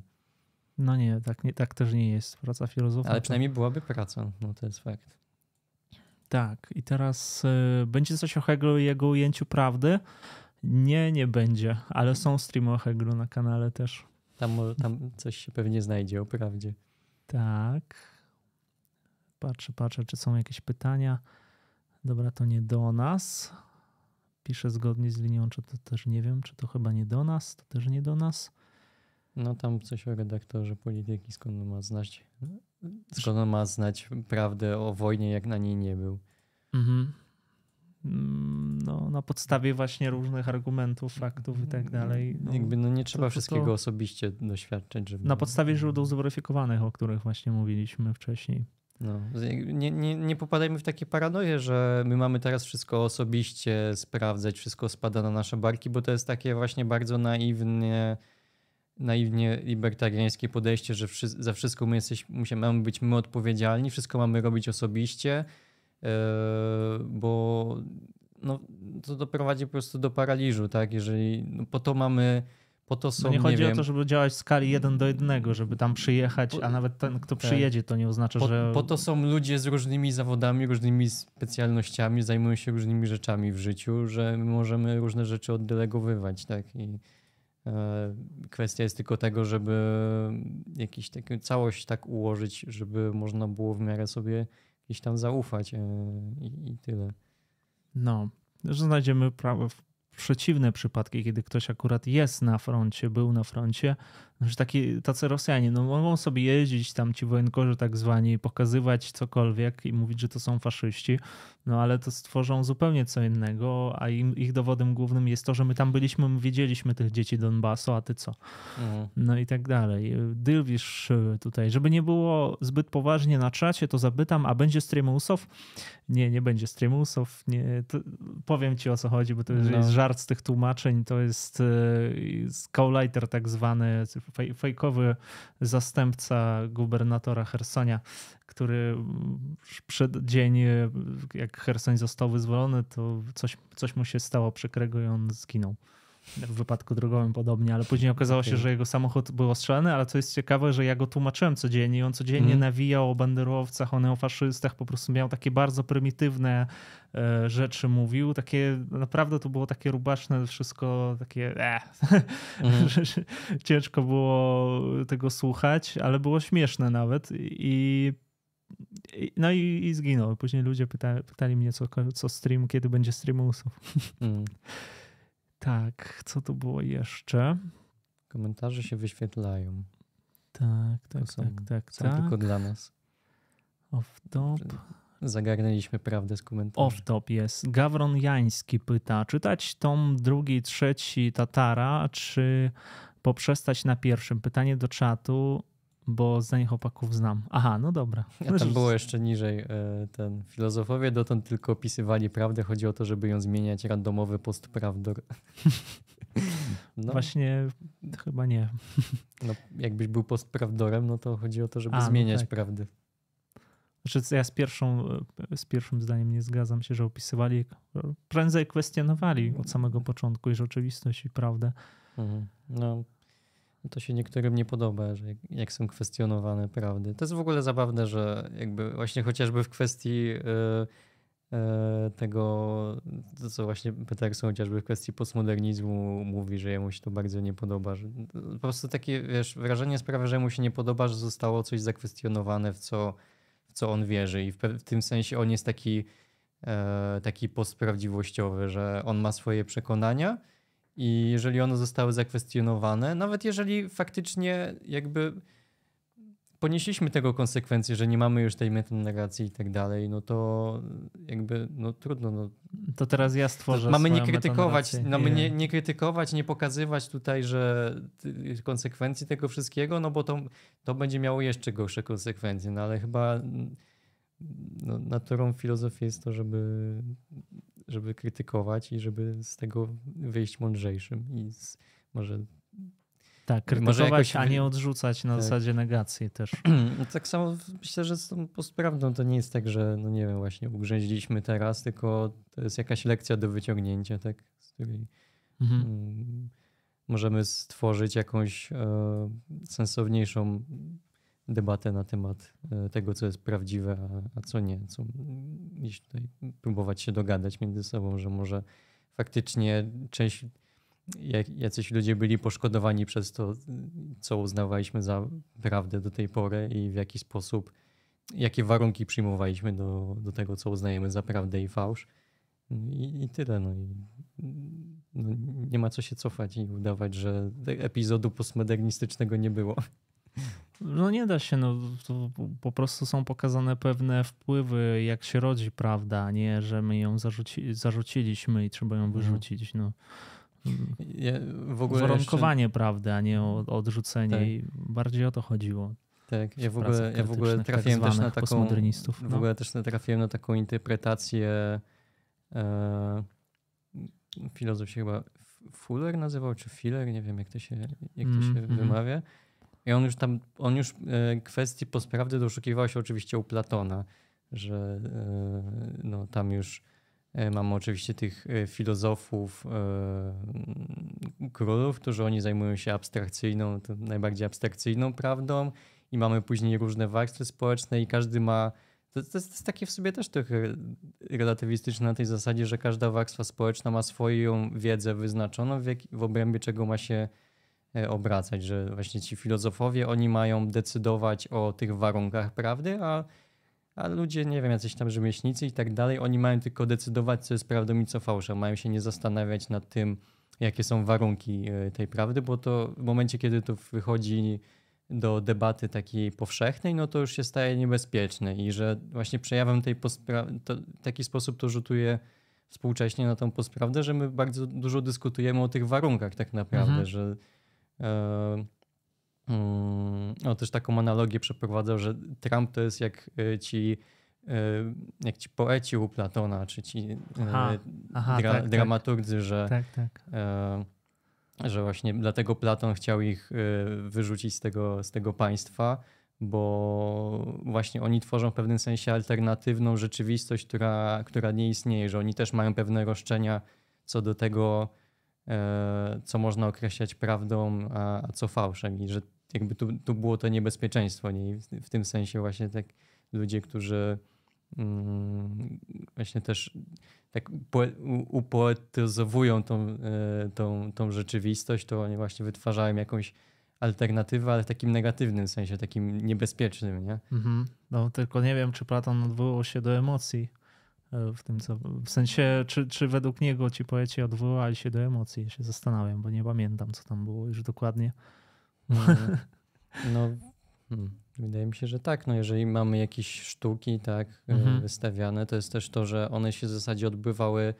To nie była jakaś, wiesz, też taka zamknięta przestrzeń, tylko one powiedzmy w pewnym tej samej przestrzeni się odbywały, co właśnie jakieś e, takie filozoficzne rozważanie. Mm -hmm, w pewnym mm -hmm. sensie to się, to się mieszało. No, później już mamy e, u Arystotelesa właśnie ten, ca, całą tą koncepcję właśnie tej, tego, jak, taki, jak to ma przebiegać. Mamy na końcu te katarzis i one miało służyć temu, że okej, okay, jakby to była sztuka, ona wywołała pewnie jakieś we mnie emocje, ona była nie, ona była nie, że nieprawdziwa, tylko że no, wymyślona, tak? No i w momencie katarzis to się kończy, ja wychodzę, to nie ma związku z rzeczywistością, nie? Natomiast tutaj zachodzi takie zagrożenie, że mm, właśnie to co, to, co wymyślone i to, co rzeczywiste się ze sobą zaczyna mieszać w tej postprawdzie. Tak. No, to, to co powiedzieliśmy, podoba mi się, że to jest tam idea jest kontynuacji. Hiper rzeczywistość tutaj wchodzi. Dobra, ja, ja bym jeszcze pytań, trochę pytania poczytał. Anna okay. Łyczewska pisze, a czy to nie jest tak, że postprawda bazuje na emocjach i przez nie działa? Tak, tak właśnie o tym, o tym mówiliśmy. Czym chciał w komunikacie zastąpić prawdę. Oj. Nie chciał zastępować chyba niczym. Po prostu nie widział tej prawdy jako coś użytecznego w tym sensie. Znaczy, może, może bardziej na tej zasadzie, że, no, że właśnie nie ma sensu mówić o prawdzie i tyle. I nie trzeba nie trzeba się spierać, po prostu będą... No napisał tam artykuł, ja już nie pamiętam też, jest książka Obiektywizm, prawda i coś tam jeszcze i tam jest taki artykuł, gdzie on tłumaczy, że ten obiektywizm jest taki w naukach, taki w życiu, w życiu nie, tam w naukach humanistycznych nie ma takiego obiektywizmu jak tam w fizyce i, mhm. i tak dalej. Ale pojęcie prawda no, jest No też... po prostu, że się na takiej społecznej zasadzie się po prostu dogadamy, tak? Tyle. Mhm. To, to, że to jest taka banalizacja tego, co on mówi, bo on to mówi Czy bardziej- to nie była ta de- bardziej deflacyjna teoria prawdy, czy coś takiego, bo ja też już nie pamiętam, bo to wynikałoby z tego, że deflacyjna teoria prawdy uznaje, że właśnie niepotrzebna jest kategoria prawdy. Ale dobra, może nie będziemy... No, czy no, że mamy tam jakiś zastanawiać się. konsensus tak społeczny bardziej na tej zasadzie, Tak. że my teraz uznajemy właśnie coś takiego, no i, i tyle. I możemy tutaj negocjować właśnie. Dobra, to teraz e, hmm. Ernst e, Ziemianowicz pisze: Święty Wielki Polak papież rzekł, jeszcze będzie pięknie mimo wszystko, tylko załóż wygodne buty, bo masz do przejścia całe życie. Czy to prawda? Że on rzekł, no skoro tak piszesz. Jeżeli tak powiedział, to można sprawdzić ten cytat, czy to prawda, natomiast czy, czy to, co mówi jest prawdą, to tego się nie da z, z, z, ten, zweryfikować. Brzmi raczej. jak ludowa mądrość. To jest taka, takie po, powiedzenie. Taka po, poetycka prawda, że jeżeli, jeżeli się kogoś to sprawdzi i będzie według tej maksymy żył, no to dla niego to będzie prawdziwe, ale to już jest i trochę takie prywat, taka prywatna prawda. Tak. Dobra, to było, to powtórka tego pytania. Mhm. e, z Roar Team. Ja nie widzę więcej pytań. Jakoś za dużo, chyba że coś pominęliśmy. Im więcej znamy faktów, tym Jimmy lepiej Glenn, znamy tak. rzeczywistość. E, A im lepiej znamy rzeczywistość, tym skuteczniej możemy na nią reagować, ją zmieniać zgodnie z naszymi przewidywaniami. Mm, No, teoretycznie tak, ale z drugiej strony od nadmiaru faktów też może nas głowa rozboleć i przestaniemy w ogóle myśleć. Tak, dlatego powstają y, jakieś bardziej ogólniające teorie. No tak, no same fakty właśnie jakby możemy z tej dowol... może nie dowolnej, ale mają dość duże pole manewru, co my z tymi, co my z tymi faktami zrobimy, tak? Więc to Mm. jeszcze nie przekłada się na lepsze rozumienie rzeczywistości. Można uznać, że to są pewne jakieś e, zasoby. No i, i tyle. Bardziej się liczy to, co robimy z tymi faktami dalej. Możemy być bardzo oszczędni w tym, ile znamy faktów na temat rzeczywistości, a możemy się być bliżej prawdy niż ten, kto ma dużo faktów. Zuzia Daniec pisze. Fajny stream, powrót do starych, dobrych czasów. Ach, No, witaj Zuzio. stare dobre czasy to były jak była kamerka za 100 zł i mikrofon za, Za, tyle samo. za 200. Tak, bo, mikro, bo dźwięk musi być zawsze lepszy. Dźwięk był taki, że się odbijało od ściany i wtedy dopiero było słychać. Tak, jeszcze ta muzyka w tyle leciała i wszystko się zaburzało. Jeszcze mówiliśmy do jednego mikrofonu i tam ten, I było jak nakładało się.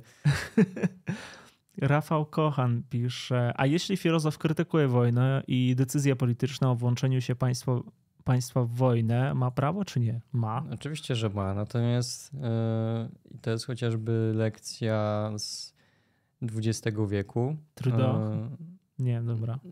Nie, to jest co innego, okej. Znaczy, dobra, ja chciałem tak, bardziej tak, tak. ogólnie powiedzieć, że filozofowie mocno zaangażowani politycznie mogą się bardzo mocno y, przejechać na tym, co mówią.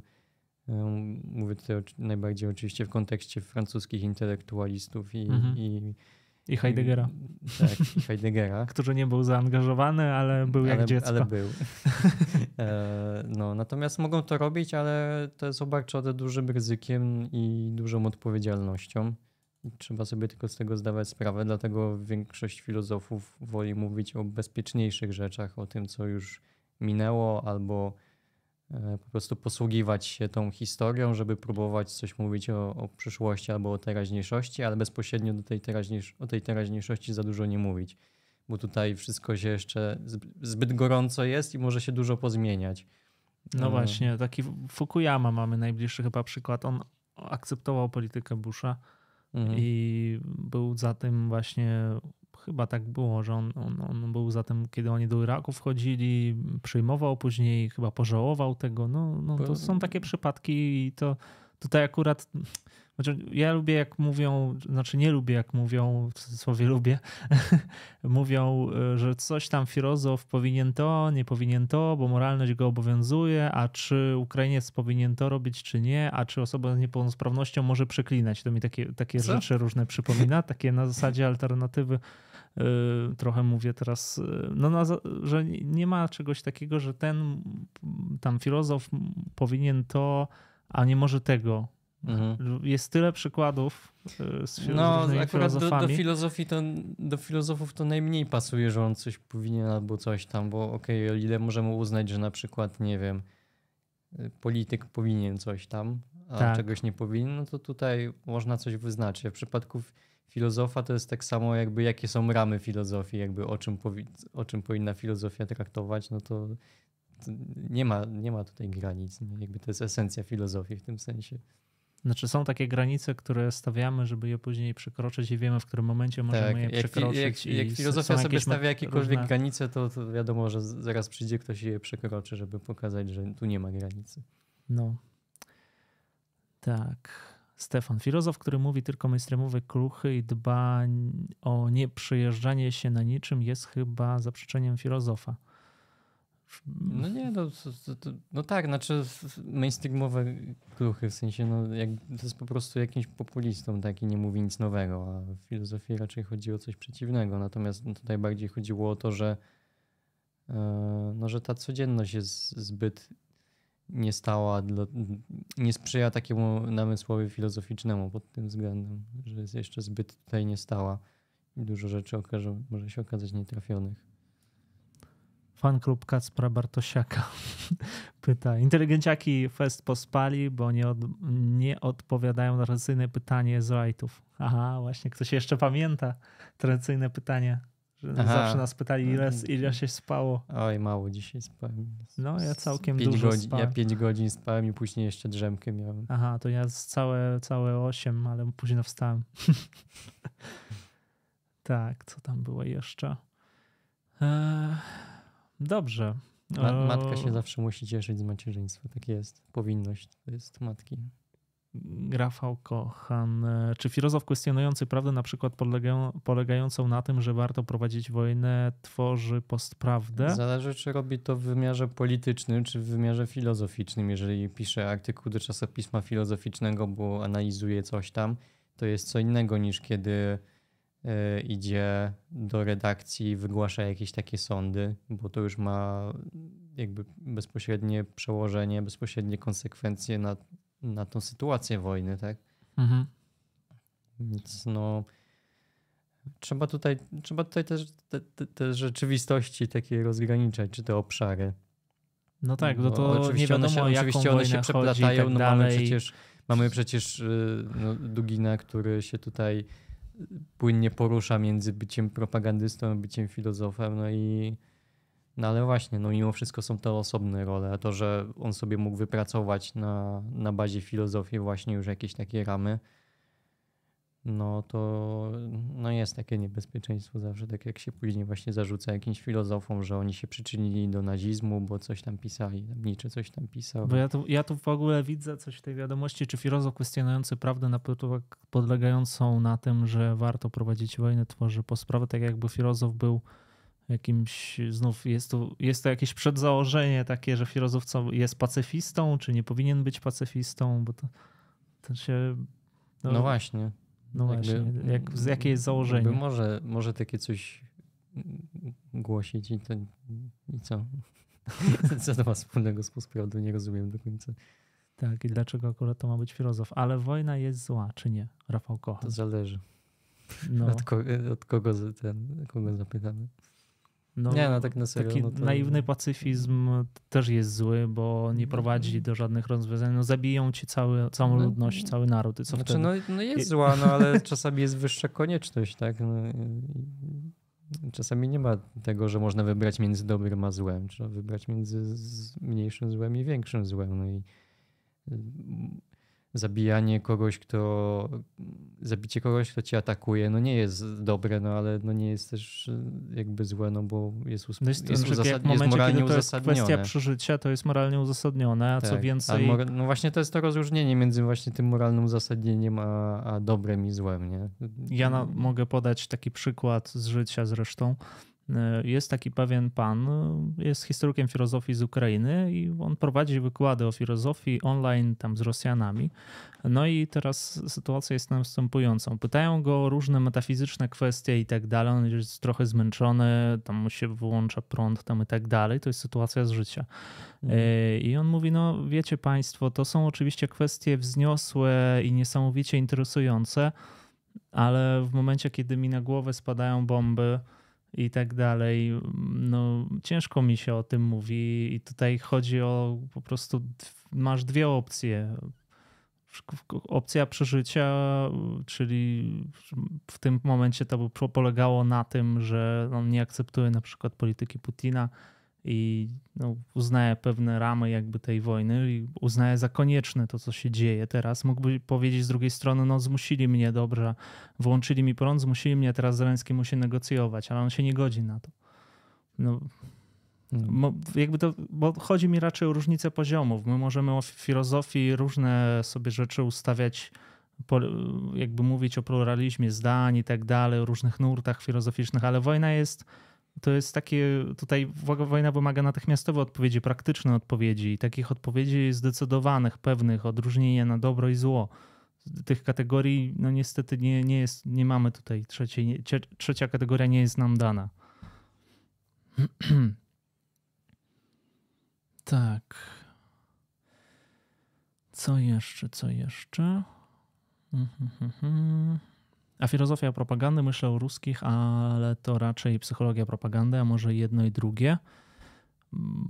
Znaczy tam są te właśnie filozoficzne jakieś ramy, założenia, tak. e, Właśnie ta e, rosyjska racjonalność tam się e, wkrada w to wszystko. Oczywiście, no to się wszystko przekłada, prze, mm, Znaczy, prze, przenika ze jak my analizujemy propagandę, no to raczej używamy kategorii epistemologicznych z teorii poznania, czasami psychologicznych. To, to jest raczej no, takie inter- interdyscyplinarne badanie, jeśli analizujemy postprawdę. Bo znów, znów y, ja nie widzę jakiejś jednej linii, powiedzmy, badania postprawdy. To, co się czyta o postprawdzie, to w większości to jest publicystyka polityczna.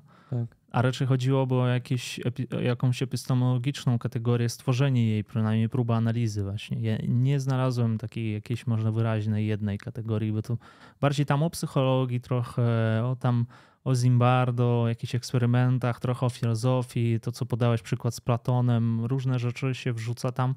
No ale chyba, chyba o to właśnie chodzi, że tak jak na razie y, analizujemy w tym, pod tym, w tym sensie. E, tak. Co jeszcze? Co jeszcze? Mm, hmm, hmm, hmm, hmm. Dobra. A czy postpamięć ma związek z postprawdą? Nie wiem, co to jest postpamięć. To ja chyba cierpię na postpamięć, bo z pamięcią jest bardzo źle, więc to musi być postpamięć. Dobra. Ja myślę, że możemy kończyć, tak? Bo tu. Mm, nie to- wiem, czy tam coś, nie, wcześniej coś było. Mm, chyba- o, Tomasz Szewczyk na przykład. To znaczy, nie zawsze jest zła. Dzieciakom na lekcji tłumaczyłem, bo nie mogły pojąć. Bo jak to? Bo jak to? Wojna może być dobra, a potem równa się ach, Ares to, to Rosja, a Atena to Ukraina. Mm, Znaczy, takie wchodzenie w dualizmy chyba, chyba coś tam tłumaczy, ale to nie zawsze jest zła. No tak, no tak, właśnie. No. Znaczy może sam, trzeba też rozróżnić jakby też podję, podjęcie, jaka jest podjęcie, wojny? podjęcie wojny no. to jest trochę co innego niż wojna sama w sobie, tak? No, wydaje mi się, że raczej byśmy się wszyscy zgodzili, że wolelibyśmy nie mieć wojen niż mieć. No Gdyby, woj- gdyby, była, gdyby był jakiś idealny świat, w którym można byłoby sobie to wyobrazić. Natomiast czasami zaistnieją takie warunki, gdzie ta wojna, no, po prostu musimy ją podjąć, tak? Mhm. I, I to będzie jakieś moralnie słuszne czy dobre, kiedy to zrobimy. Natomiast sam fakt, że ta wojna jest, no to tutaj konsekwencje tego zawsze, zawsze są no, tragiczne w skutkach, więc ciężko tutaj takiego pozytywnego bilansu się doszukać. Chociaż też nie, nie chcę tutaj robić jakiejś takiej, wiesz, to, jest, e, to się jakoś tak określa, że to jest taka księga rachunkowa, że sobie wyliczasz mhm. ile jest pozytywów, ile negatywów i jak wyjdzie ci, że jest więcej pozytywów, to znaczy, że coś jest dobre. No, znaczy, no, jak no oceniamy samą wojnę, tak odcinając się od wszystkiego, bo to jest tak jak oceniać sens życia, co to jest sens życia, no to co, co to jest wojna, czy ona jest dobra, czy jest zła? Tak, jest zła. Ale znów zostaliśmy podstawieni w takiej konieczności, że musimy odpowiadać na to dlaczego musimy? Bo to jest kwestia przeżycia. To jest raz. Dwa, no to a można by było się pokusić o takie zdanie, Ukraina walczy, to w, Ukraina bierze udział, no to Ukraina uczestniczy tam w, w złu. Tak, mm. bierze, bierze na siebie to zło i tak dalej. No ale to znów to jest pomylenie przyczyny ze skutkiem. Bo trzeba patrzeć na przyczyny w tym przypadku. No, znaczy bycie uczestnikiem czegoś to też jeszcze nie zrzuca na ciebie odpowiedzialności. Tak samo jak się mówi, że nie ma etycznej konsumpcji w kapitalizmie, że mhm. jakby zawsze gdzieś tam możemy w tym łańcuchu y, produkcji pokazać, że coś jest tam, y, nie wiem, y, produkowane w złych warunkach, gdzieś tam ludzie są wykorzystywani, że tam ekologia i tak dalej. Można zawsze gdzieś jakiś taki przynajmniej jeden człon wyznaczyć, że mm, to jest niemoralne i tak dalej i przez to, że coś kupujemy, no to też jakby w tym uczestniczymy. No ale pytanie, no jeżeli jakby mamy warunki, jakie mamy, no to czy my mamy za to, wiesz, też jaka jest granica odpowiedzialności naszej za to, nie? czy tego uczestnictwa. No. Dobrze, myślę, że na tym temacie możemy skończyć. Warunki pozytywne z postprawdy, hmm. znaczy, czy jakąś receptę powiedzmy na walkę z postprawdą podaliśmy. Ja to rozceniam jako wniosek Natomiast dalej trochę zboczyli nas tutaj, hmm. ale chyba o to chodzi, żeby podejmować tą interakcję z widzami tak. na temat znaczy- wojny. Oczywiście jest najbardziej aktualne.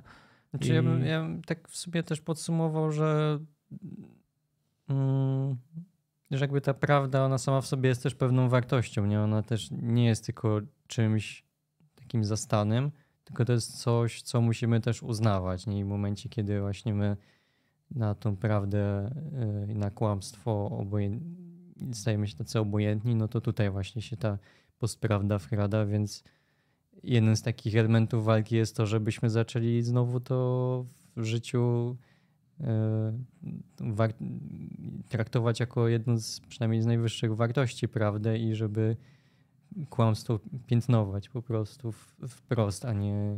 Znaczy, nie można tutaj popadać w jakieś e, skrajności, no bo wiadomo, że faktycznie czasami tutaj na przykład jakieś kwestie psychologiczne się wkradają i tak dalej. No nie możemy być też tacy skrajnie oceniający. Nie, no Natomiast... nie możemy zawsze podchodzić z metapoziomu do takich kwestii, że ci mówią, bo ty że, kłamiesz, a ty zaczynasz, a, a co to jest kłamstwo, co to jest prawda, to jest no, no. nie na miejscu. Czasami, nie wiem, ty zabiłeś człowieka, a ci mówią, no zabiłeś człowieka, a ty mówisz, a cóż to, to jest, śmierć jest naturalna, a zastanówmy się, co to jest zabiłeś, czy ja mm. rzeczywiście go... Za... No i to jest taki sofiz... w sofizmaty się popada wtedy. Tak, znaczy, no, musimy, musimy chcąc nie chcąc trochę tego cynizmu, takiego zobojętnienia się pozbyć.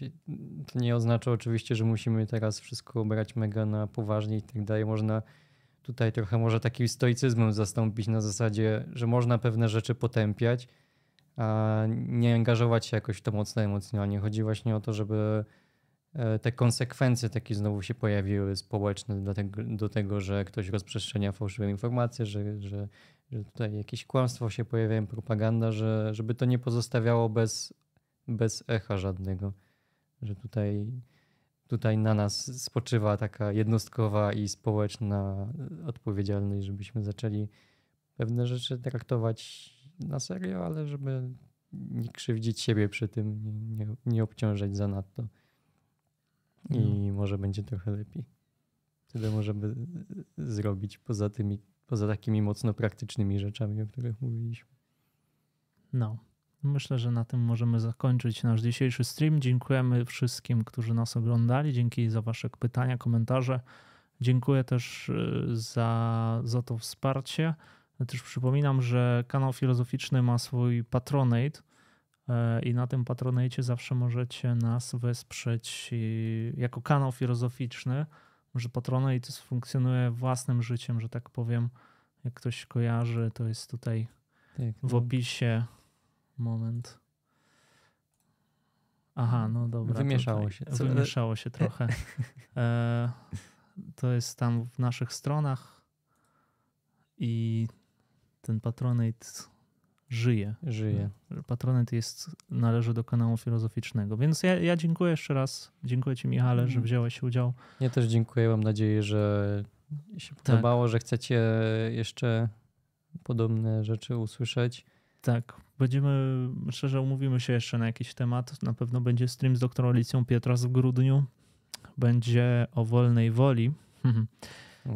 I też planowaliśmy kiedyś stream e, z Adamem Jankiem z, o, o, po prostu o różnych teoriach prawd. Tak dzisiaj mówiliśmy o, o, teorii prawdy, znaczy nie o teorii, a tylko o postprawdzie, o, tym zjawisku, a fajnie by było też kiedyś zrobić o teoriach prawd stream, mm -hmm. ale to jest taki mm -hmm. bardziej techniczny by był. Tak. No i Dobrze, dzięki wszystkim. Również dziękuję.